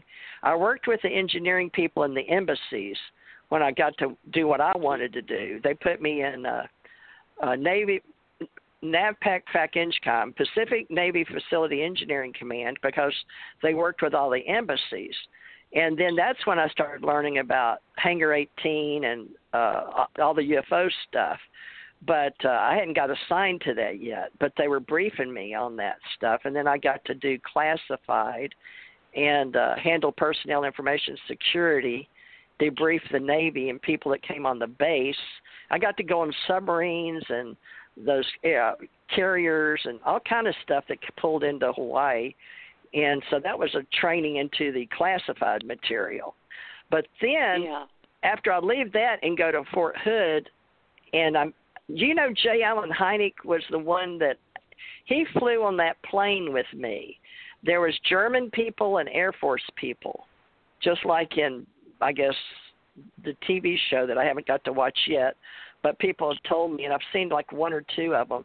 But he flew with me on a plane from Fort Hood, or from uh, Killeen into Chicago somehow. I think we had to train change somewhere. But he's the one that asked uh, saw me reading uh Ruth Montgomery book and uh Aliens Among Us. So that's when I think my life gets interesting because after I go and get to wear the uh, Navy uniform, I wore Air Force first in Lowry Air Force Base in Colorado.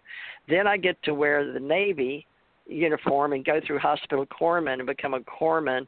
Then they take me in the basement again and tell me and another girl and a guy that his father wrote for President Reagan's uh, speech stuff.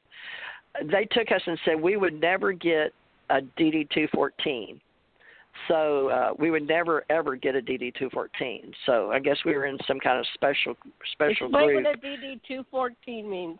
Explain what that is. What is a DD 214? I don't know because I never got one. but it, it's basically what people Does like to look mean a piece of Like paper. a, It's what you get. that It's the paperwork you fill out. Apparently, I've seen them written, and I, I mean, I have one. I, they gave me one, but it was uh, uh, a a fake one. It only had five months and eleven days on it for the training. They they said because they didn't want to have to pay me the rest of my life any benefits for the kind of work I did. So it's a way to get you in for training for less than six months on the books. But now Tom had uh, got out at 13 years, but I spent on paper eight years, eight years in uniform. But that would be called active duty and then reservist. But I also worked on the base in personnel and information security as a civil servant as a GS status. But I worked because I before I went in, I worked with FBI, training FBI, and then I helped with our uh, train some Treasury people that tax people in Great Lakes, and I got my business information certificate, and then I learned to use weapons there. I got certified in Chicago, so it it overlaces uh, civilian uh, wage grade. I learned wage grade. I, I drove a big truck and I learned. Uh, let's see, I was a GS, I was a reservist, I was active duty, I was in all uniforms, I was in black ops, and training. I almost had to go south. Uh, uh, what is it, Antarctica? But I I didn't have to through the Air Force. But after I got out of this, Karen, and did all this training and So a you know me- spy let me- business. Let me ask you something. Let me ask you something. So, when I was on Johnson Atoll, where I was civilian, and I working for the military, they did the rotation to Antarctica. You could go Antarctica, Greenland, uh, Marshall Islands, Kwajalein, and Johnson Atoll. And these were all the people that had high level clearance and they would do the rotation. So I was talking to them because I had been cleared somehow. Now I'm civilian. I have zero military background. There's But I'm a lot you don't know. base. Right. There's a lot I don't know about why I got there, but um when I got there it was like I'm cute but not that cute, right? I was surrounded by all kinds of people paying a lot of special interest in me. But you said right there, you said you almost got said, What the hell is in Antarctica? And all this It's stuff just is now another coming out in base. the UFO field. Well, one of the It's just a Tom worked. Tom worked there, and they trained people to live off planet, but they put them underground. And he said a lot of them went crazy uh, because of the lighting and knowing that they're they don't have any uh, uh, something to do with sunlight, uh, if I remember correctly. And uh, Yeah, it was you got, really you terrible. half a year It- with so I just only know what I can tell you that he experienced because I didn't. Now, some of the friends of mine at the Lowry Air Force Base did have to go. They were getting their winter gear and all that. It was spooky because we'd talk about it, you know, in the re- in the cafeteria together. But I was in an Air Force uniform. But I was waiting for my clearance, uh, my top secret or SCI, because I had a German man came and said I had Royal 14. It was above top secret, special compartmental, and all that. It was royal. So it, that could have been why I was meeting with the royal people, and I don't know. And uh, my husband and I knew it was above the president because they explained to us. Uh, like he was like level four or something. We were already up at 14 by that, and it, it went up to like 33. I thought that was odd that it went up like the Masons. You know what I'm saying? The 33 degrees. That's just could oh, be a coincidence. yeah, yeah, Yeah, 32 it is. degrees. It could be a coincidence. Like Okay, let's let's let's ask you another question, okay? Because we're all over the place. Um, do you want to ask her a question and? and uh, no, I think what could it you sounds just like to me. until the end of the question.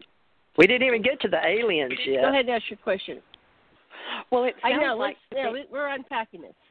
Go yeah, ahead. it sounds like to me that that that they were you were innocent, you both were young, and they were razzle dazzling you in all these places, and you had so much information coming in, and they had some way to release a lot of the information they didn't want you to hold on to. So that may be why you're confused a lot, and you remember some of it, and some of it, you know, is not as clear as it used to be. Yeah, you know, and Tom and I, yeah, we had uh, both. Now, Karen, listen to this. When we met, we we didn't know we knew each other. Well, he knew because he didn't know. He put it together because his handler from the CIA brought him the hardcover.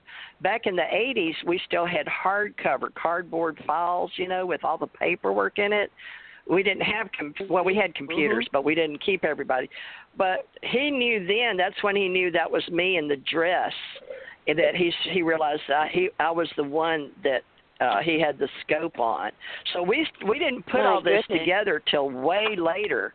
You know, I mean, we were. It was amazing. So he and I were both assigned to uh, find out about extraterrestrials, but we didn't Were know it. and then target? when we, it, uh, well, I think we were each other's target because I've heard uh, somebody in the UFO community. I won't mention names, but uh, back when Don Berliner and do you know who Stanton Friedman is, by chance? Are you in the UFO? You do. Yeah, All right. Well, back, Every, yeah, I, everybody knows him. well, I didn't I know never because got I don't know. If, yeah. Well, I didn't either. I never met him that I know of, but he was in that I've group. met him a you know, dozen times. was, so Janet Yeah. knows him. okay, so And- yeah, but let's go back to you were what was you? Oh God, I don't know where we were on the storyline. Well, ask Karen. Karen, where were we in the stop- let's stop storyline? aside. well, it, it was you about Antarctica, To make a point. and then you were No, going we around past that. everywhere. Yeah, we got to Oh. And then down. what I was So trying- to do one thing at a time. Mm-hmm. What I what I'm picking up is that the reason you're confused and you're not clear and it doesn't flow clearly is because they did that. You well, I had missing time because see, I wound up doing Yeah, alien right. stuff. Now remember, well, they remember the well, last time you were on here, you wanted to know about Preston and me going to Long Island and working on Montauk. Oh, that's right. Remember?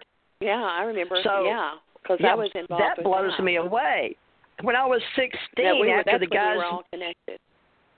Yeah, so somewhere in between uh that going to the movie and getting married, then in 68 or 69, I go with my husband, his husband, his father that worked at NASA and you know, his father worked for Grumman.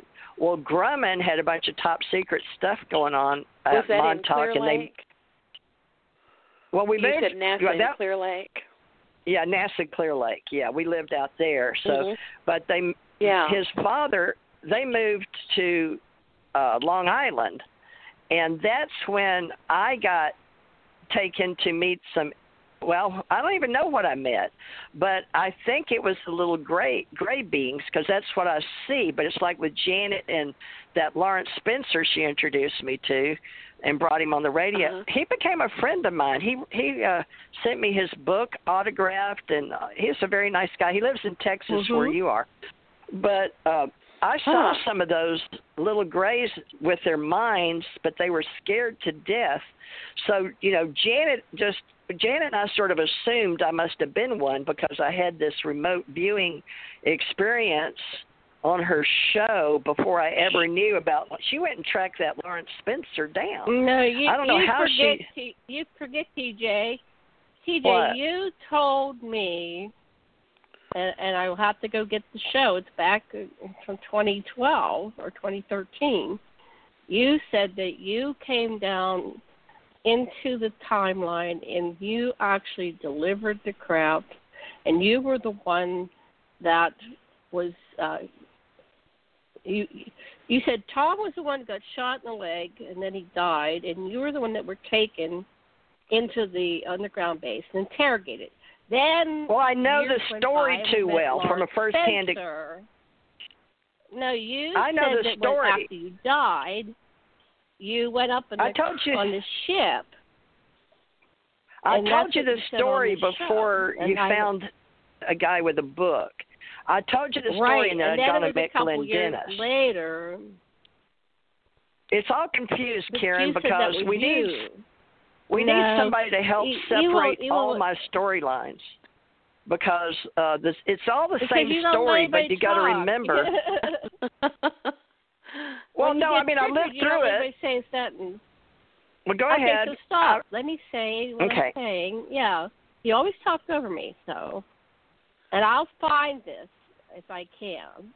I'll go back in time, and you actually said that it was you. So I don't know if you were hypnotized and recovering, because I have a. If I do a one-on-one with somebody, I tend to hypnotize them just because I'm a hypnotherapist, and I get people into a deep state, and then they start spilling their guts often, and I didn't know that's what I was doing, but I got I got called on that one time. Oh, right, because I'm a trained, highly trained therapist, and I just get into like a mind Vulcan mind meld thing. So you start saying all this stuff about who I am, Firsthand. what I did, firsthand. It was not I saw this on Lawrence Spencer's whatever. No, then you were shocked when we found it, and I go, and then uh, you had it, it took a delay, and I said, TJ, Lawrence Spencer is talking about your story. You're the one that got taken to the underground facility. And then Lawrence Spencer's information has the dialogue because um, the nurse, they called her a nurse, recorded it all, made a copy of her stuff, and and stole away with her and went to Ireland. And then she contacted Spencer when she was dying and she somehow got she mailed him or something. This is back when you could do stuff like that. And so then he decided to publish it. But Lawrence didn't know that you were Airl LeGray. I'm the one that pieced it together because I knew your story that you told me firsthand, like in a hypnotherapy session, and then I discovered and I went, Holy crap, look at this. That's your story, right? That's So- great. Yeah. Well, that's I'm the part that makes So I was missing time back ahead. then. You call What's it the feedback? you call it that you call it the 20 and back program. So Tom and I knew about going off 20 years and coming back, but we we were only missing 15 seconds. We figured out between the two of us. See, it's real complicated, Karen. It's going to be hard to tell all this Oh no, uh, I live through because this because do you? yeah, Robert and I have been through a missing time. Yeah, absolutely. No, I know all that. Okay. Yeah, Well, but how would you we're missing. 15 seconds. Wait a minute. Wait a minute. How? Wait. How in the world? If, I would never know I was missing 15 seconds. So how, Because they told us. Hours. How do you know you're missing 15 seconds? Because Well, the council. sensation you What? get. the people that are like us say? that we work Let's- with off Planet, we call them the CIA, Yeah. but they're the and CIA what of the they say? universe. They're the guardians of the galaxy. because uh, we were asking. So what did they tell oh. you about missing 15 seconds? because You're some things they, they don't. turn you and turning you back, it's not exact Tom time, and- so you're not exactly taking it the right second. You're taking your return 15 seconds later. Is that what you're saying? Yeah, we're gone a long time, but it only we're only missing 15 seconds or 14. The reason I could uh, see, I've, I've had to put this together, Karen, through listening to how my life worked and then Tom's story. And Tom and I had similar stories, but we scared each other. But while we were underground, we had to go through Fort something I've forgotten already. I've forgotten more than I. can- Uh, it was Texas. and you found the, you, and- the pieces fixed together. It was Mexico. Yeah, we had to go to the mountain, and we had to go under the mountain. But we would work with the. Uh, uh, he would play cards with the guys that had the little grays and the bottles inside the mountain. They call it Los Dulce. Dulce. They called it Dulce, but we weren't allowed to Okay. talk about anything then. But they took us for hours through the uh, ground, like when I went to White Sands. So somehow that you go and then they have welcome to this underground and then they got bowling alley and cafeterias. So they have this off planet too. Because we knew they were mining on the planet these you know different uh uh you know minerals and stuff. And see the extraterrestrials they look like us. The reason I knew they were because we weren't here. And so Tom and I would fight because we repelled each other because we didn't want to know the truth. I can't explain it. It took us five years before we ever got married. We were always fighting because uh, we had ships we could talk to. We had people we could talk to. We'd have missing time. We'd be off planet. We'd be on planet. We'd go to sleep, and then it'd be like we were in another dimension. And and you know you're supposed to try to study Solomon so you don't go crazy and you learn magic because it's real, but it's interdimensional. And it's like they're studying your brain and they're they're putting in metal cases or Faraday cages and you're doing ESP and they're having you talk to aliens and you're going to Area 51 and you know you, he and I would go out on a uh, of course Janet Airlines I put that as a part a, a clue in today's Janet I put that in my thing I didn't know we were going to discuss this but Janet Airlines Why one of the CIA guys it Janet Airlines? it was You the and wife or did they call it girlfriend Janet Airlines. it was the wife or girlfriend when the guy had to go out and set up, go into Area 51 because remember it was a salt play. It was just a place where they were going to test the planes in the beginning. But after they did take some of the Mhm. ships there, you know, they made the underground stuff. But the guy that had the the uh, he had to have the CIA uh, security. The security guy's wife or girlfriend was named Janet, so that's why.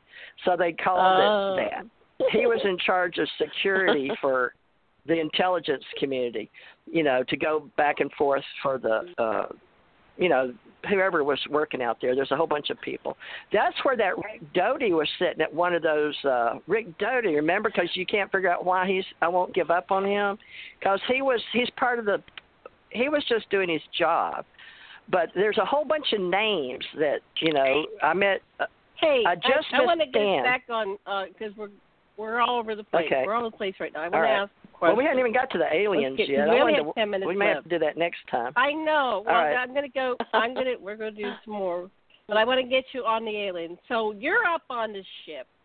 There's five ships outside of a um a wormhole or whatever that is, and you're up there with Tom in your book. That's what you said in your book, and it's all hidden in with all this other bullcrap, but you can find it if you're looking for the needle in the haystack.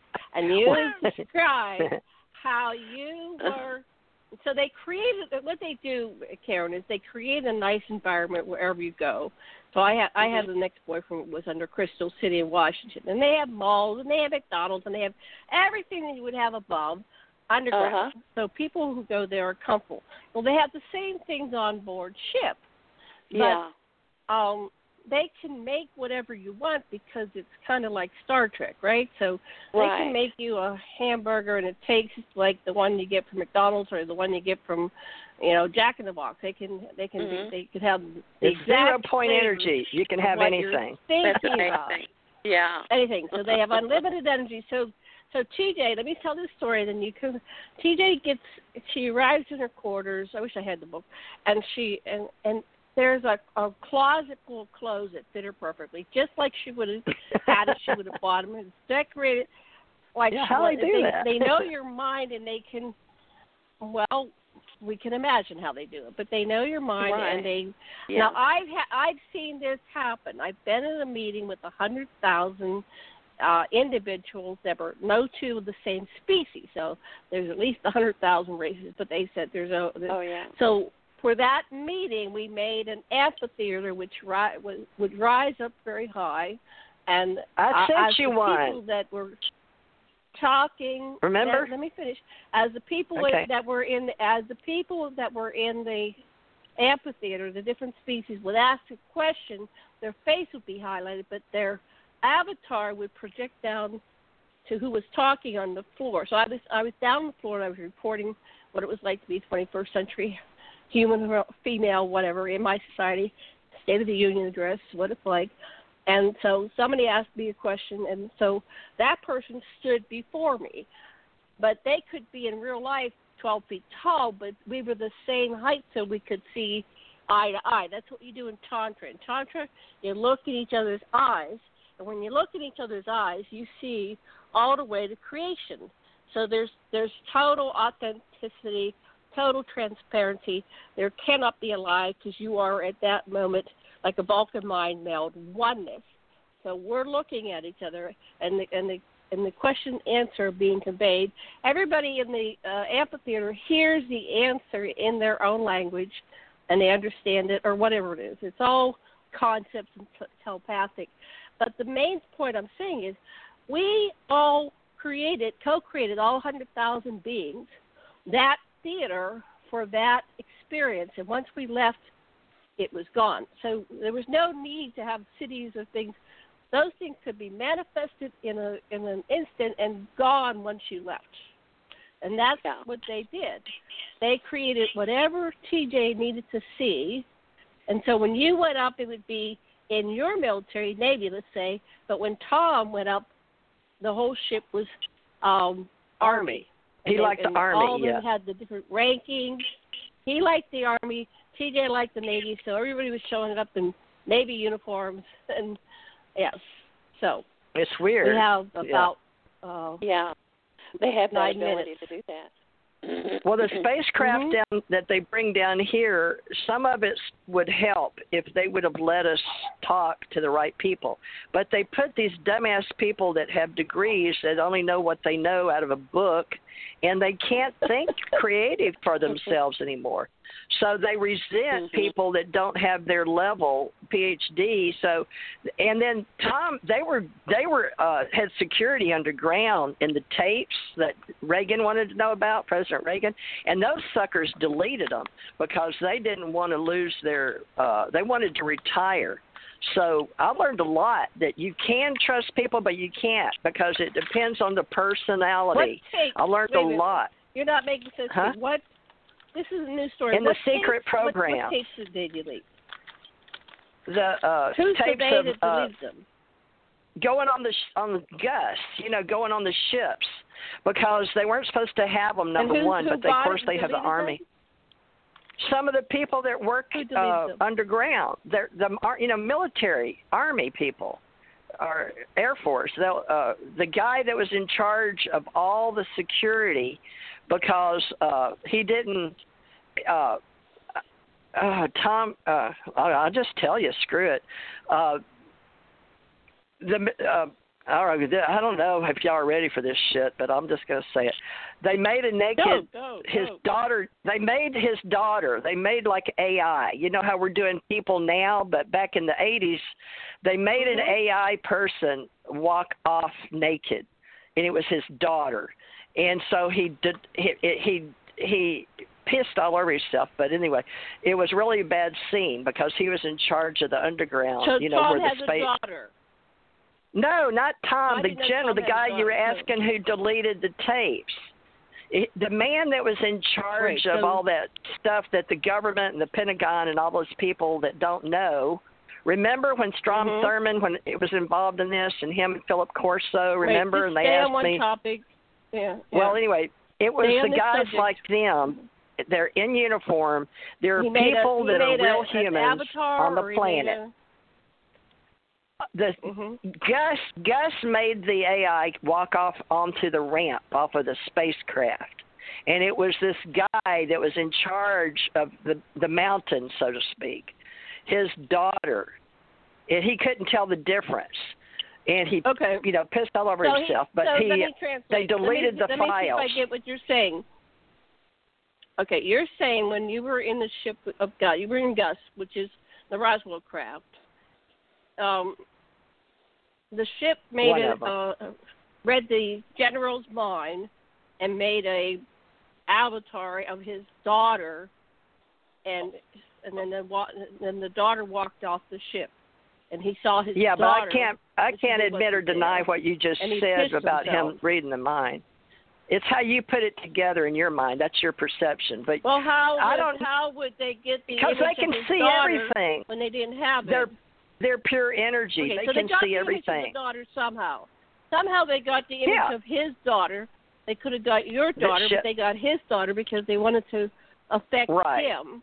So he would shoot his Right. pants basically and go, "Wow." So the AI walks Okay. off the ship and uh, off the ship onto the ramp naked, and all the technicians in the white, you know, they had the, you know, picture it like uh it was like the mountain, uh, Close Encounters of the Third Kind. Groups of those people freaked out, and and it was a real Mhm. bad scene because he knew it was his daughter, but they didn't. But that's so anyway. It, it's all gone. It doesn't matter. The whole scene is deleted from reality, in this reality, because it was underground. You know, and well, the army doesn't know it even happened unless all those people were sworn to secrecy or they'd kill their next of kin or they were from Germany or all these countries, you know, the people are sworn to, you know, will kill your family if you talk about it. So they just never talk about it. They're all under right.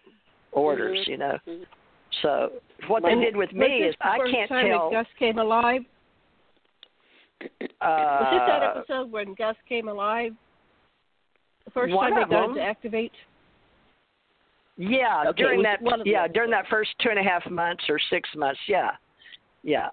Uh, when we went to Texas, remember we did go to Texas, but you know how you're saying I'm telling you my story, but you add all those little things like well it, the guy's mind and he got it's. I have the bone, bare bones that I experienced, and then you have the fluff to put it together so your mind can make a story out of it. So that's what Tom and I were doing all the time with each other he would say his story, I'd say mine, and we'd try to piece it together. So I think that's why Karen came Mhm. along because remember I told you how much you and I have been working together so long. You almost need a third party mediator, but Preston Nichols, she knew about him, and Preston. See, I was wanting Preston to help us because he knew about uh the ultra. He knew some stuff because of Brookhaven, and because of the sound waves and because uh, he was using that vibra sound. Remember what I told And you that they what I used, and I do. be- and I became a dolphin. And so now let Karen does. Let Karen talk. We're almost out. Well, Yeah, you see, talk, I just got this video Let Karen talk. back in back in '95. I just got this video, the old timey video that we used to get, looked like a five by seven book. From from uh, it was a, a black market video, and I don't know how he even knew who I was. And I got it in the mail, and there was a sticky uh, note on there. It said "Enjoy!" exclamation point, Karen. And it was from Preston Nichols. I don't even know how he knew me. Well, now I'm sure he knew me from another level. At that time, I was wasn't attuned that much to this. And then Did you know Vince? I started trying. No, Vince? I I started trying to. No. What do you no, say? Who? Peter Moon. Peter Moon. Vince. Oh, that's no, I Okay, didn't. but I didn't. that's okay. I'd heard the name.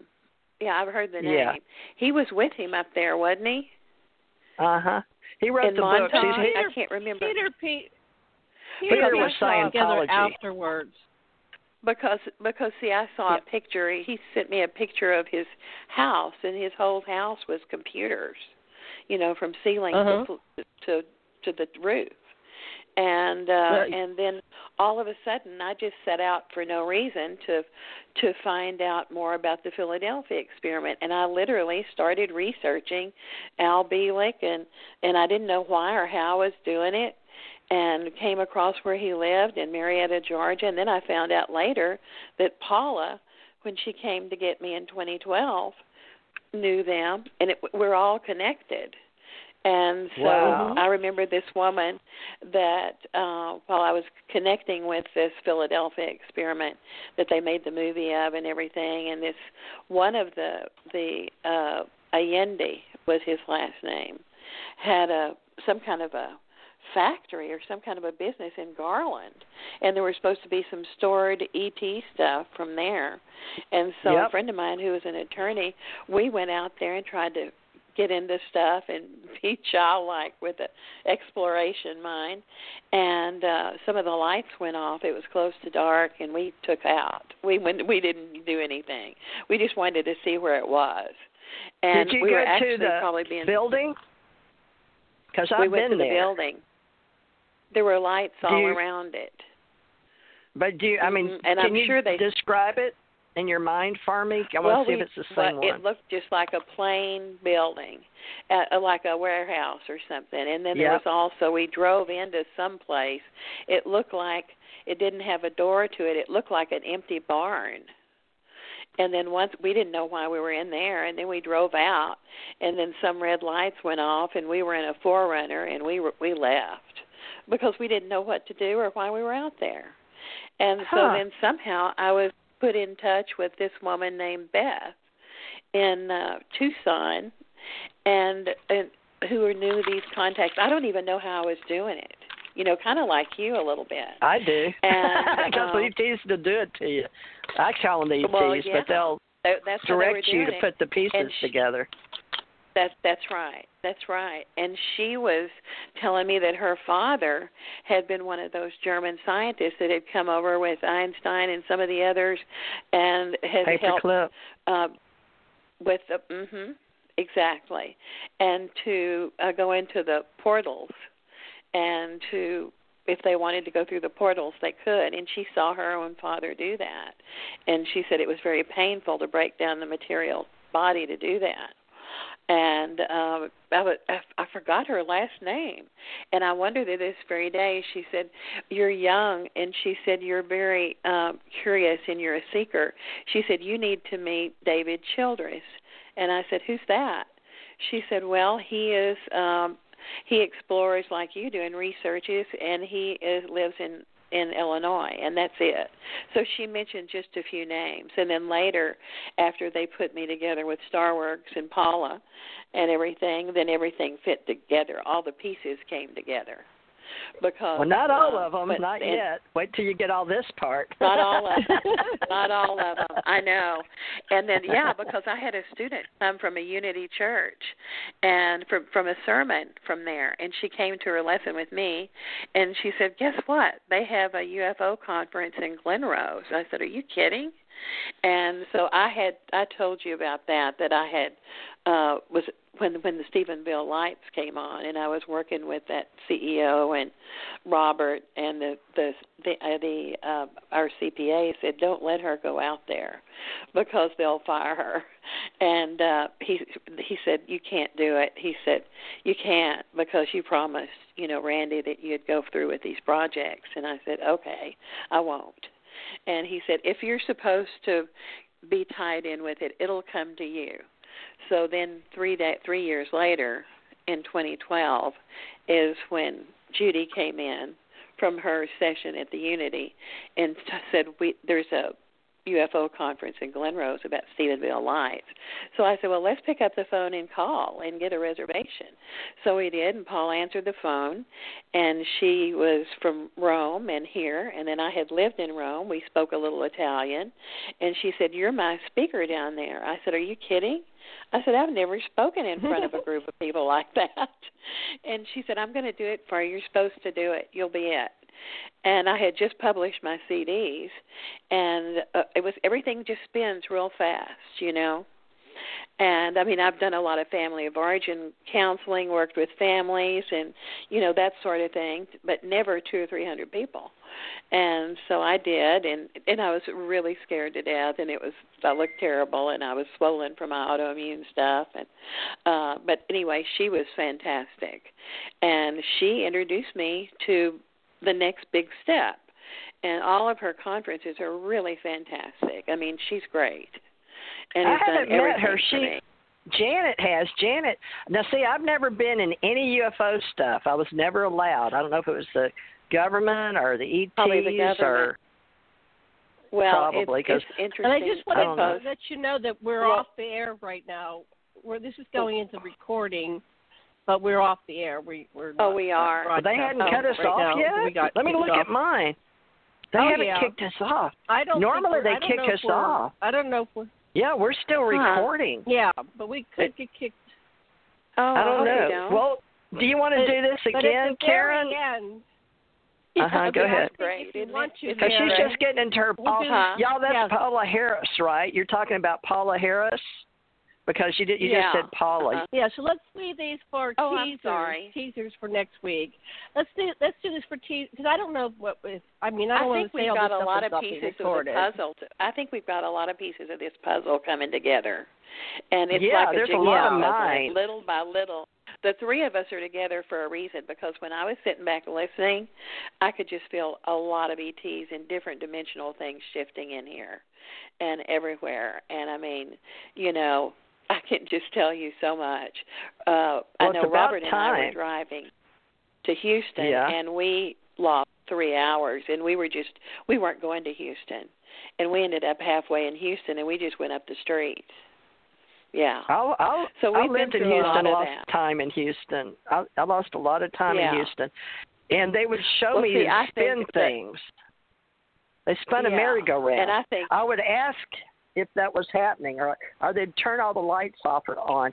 So I learned to talk to them by. Uh, to anybody else, you can't tell them this, but you know, if we're going to tell this story, we might as well put all the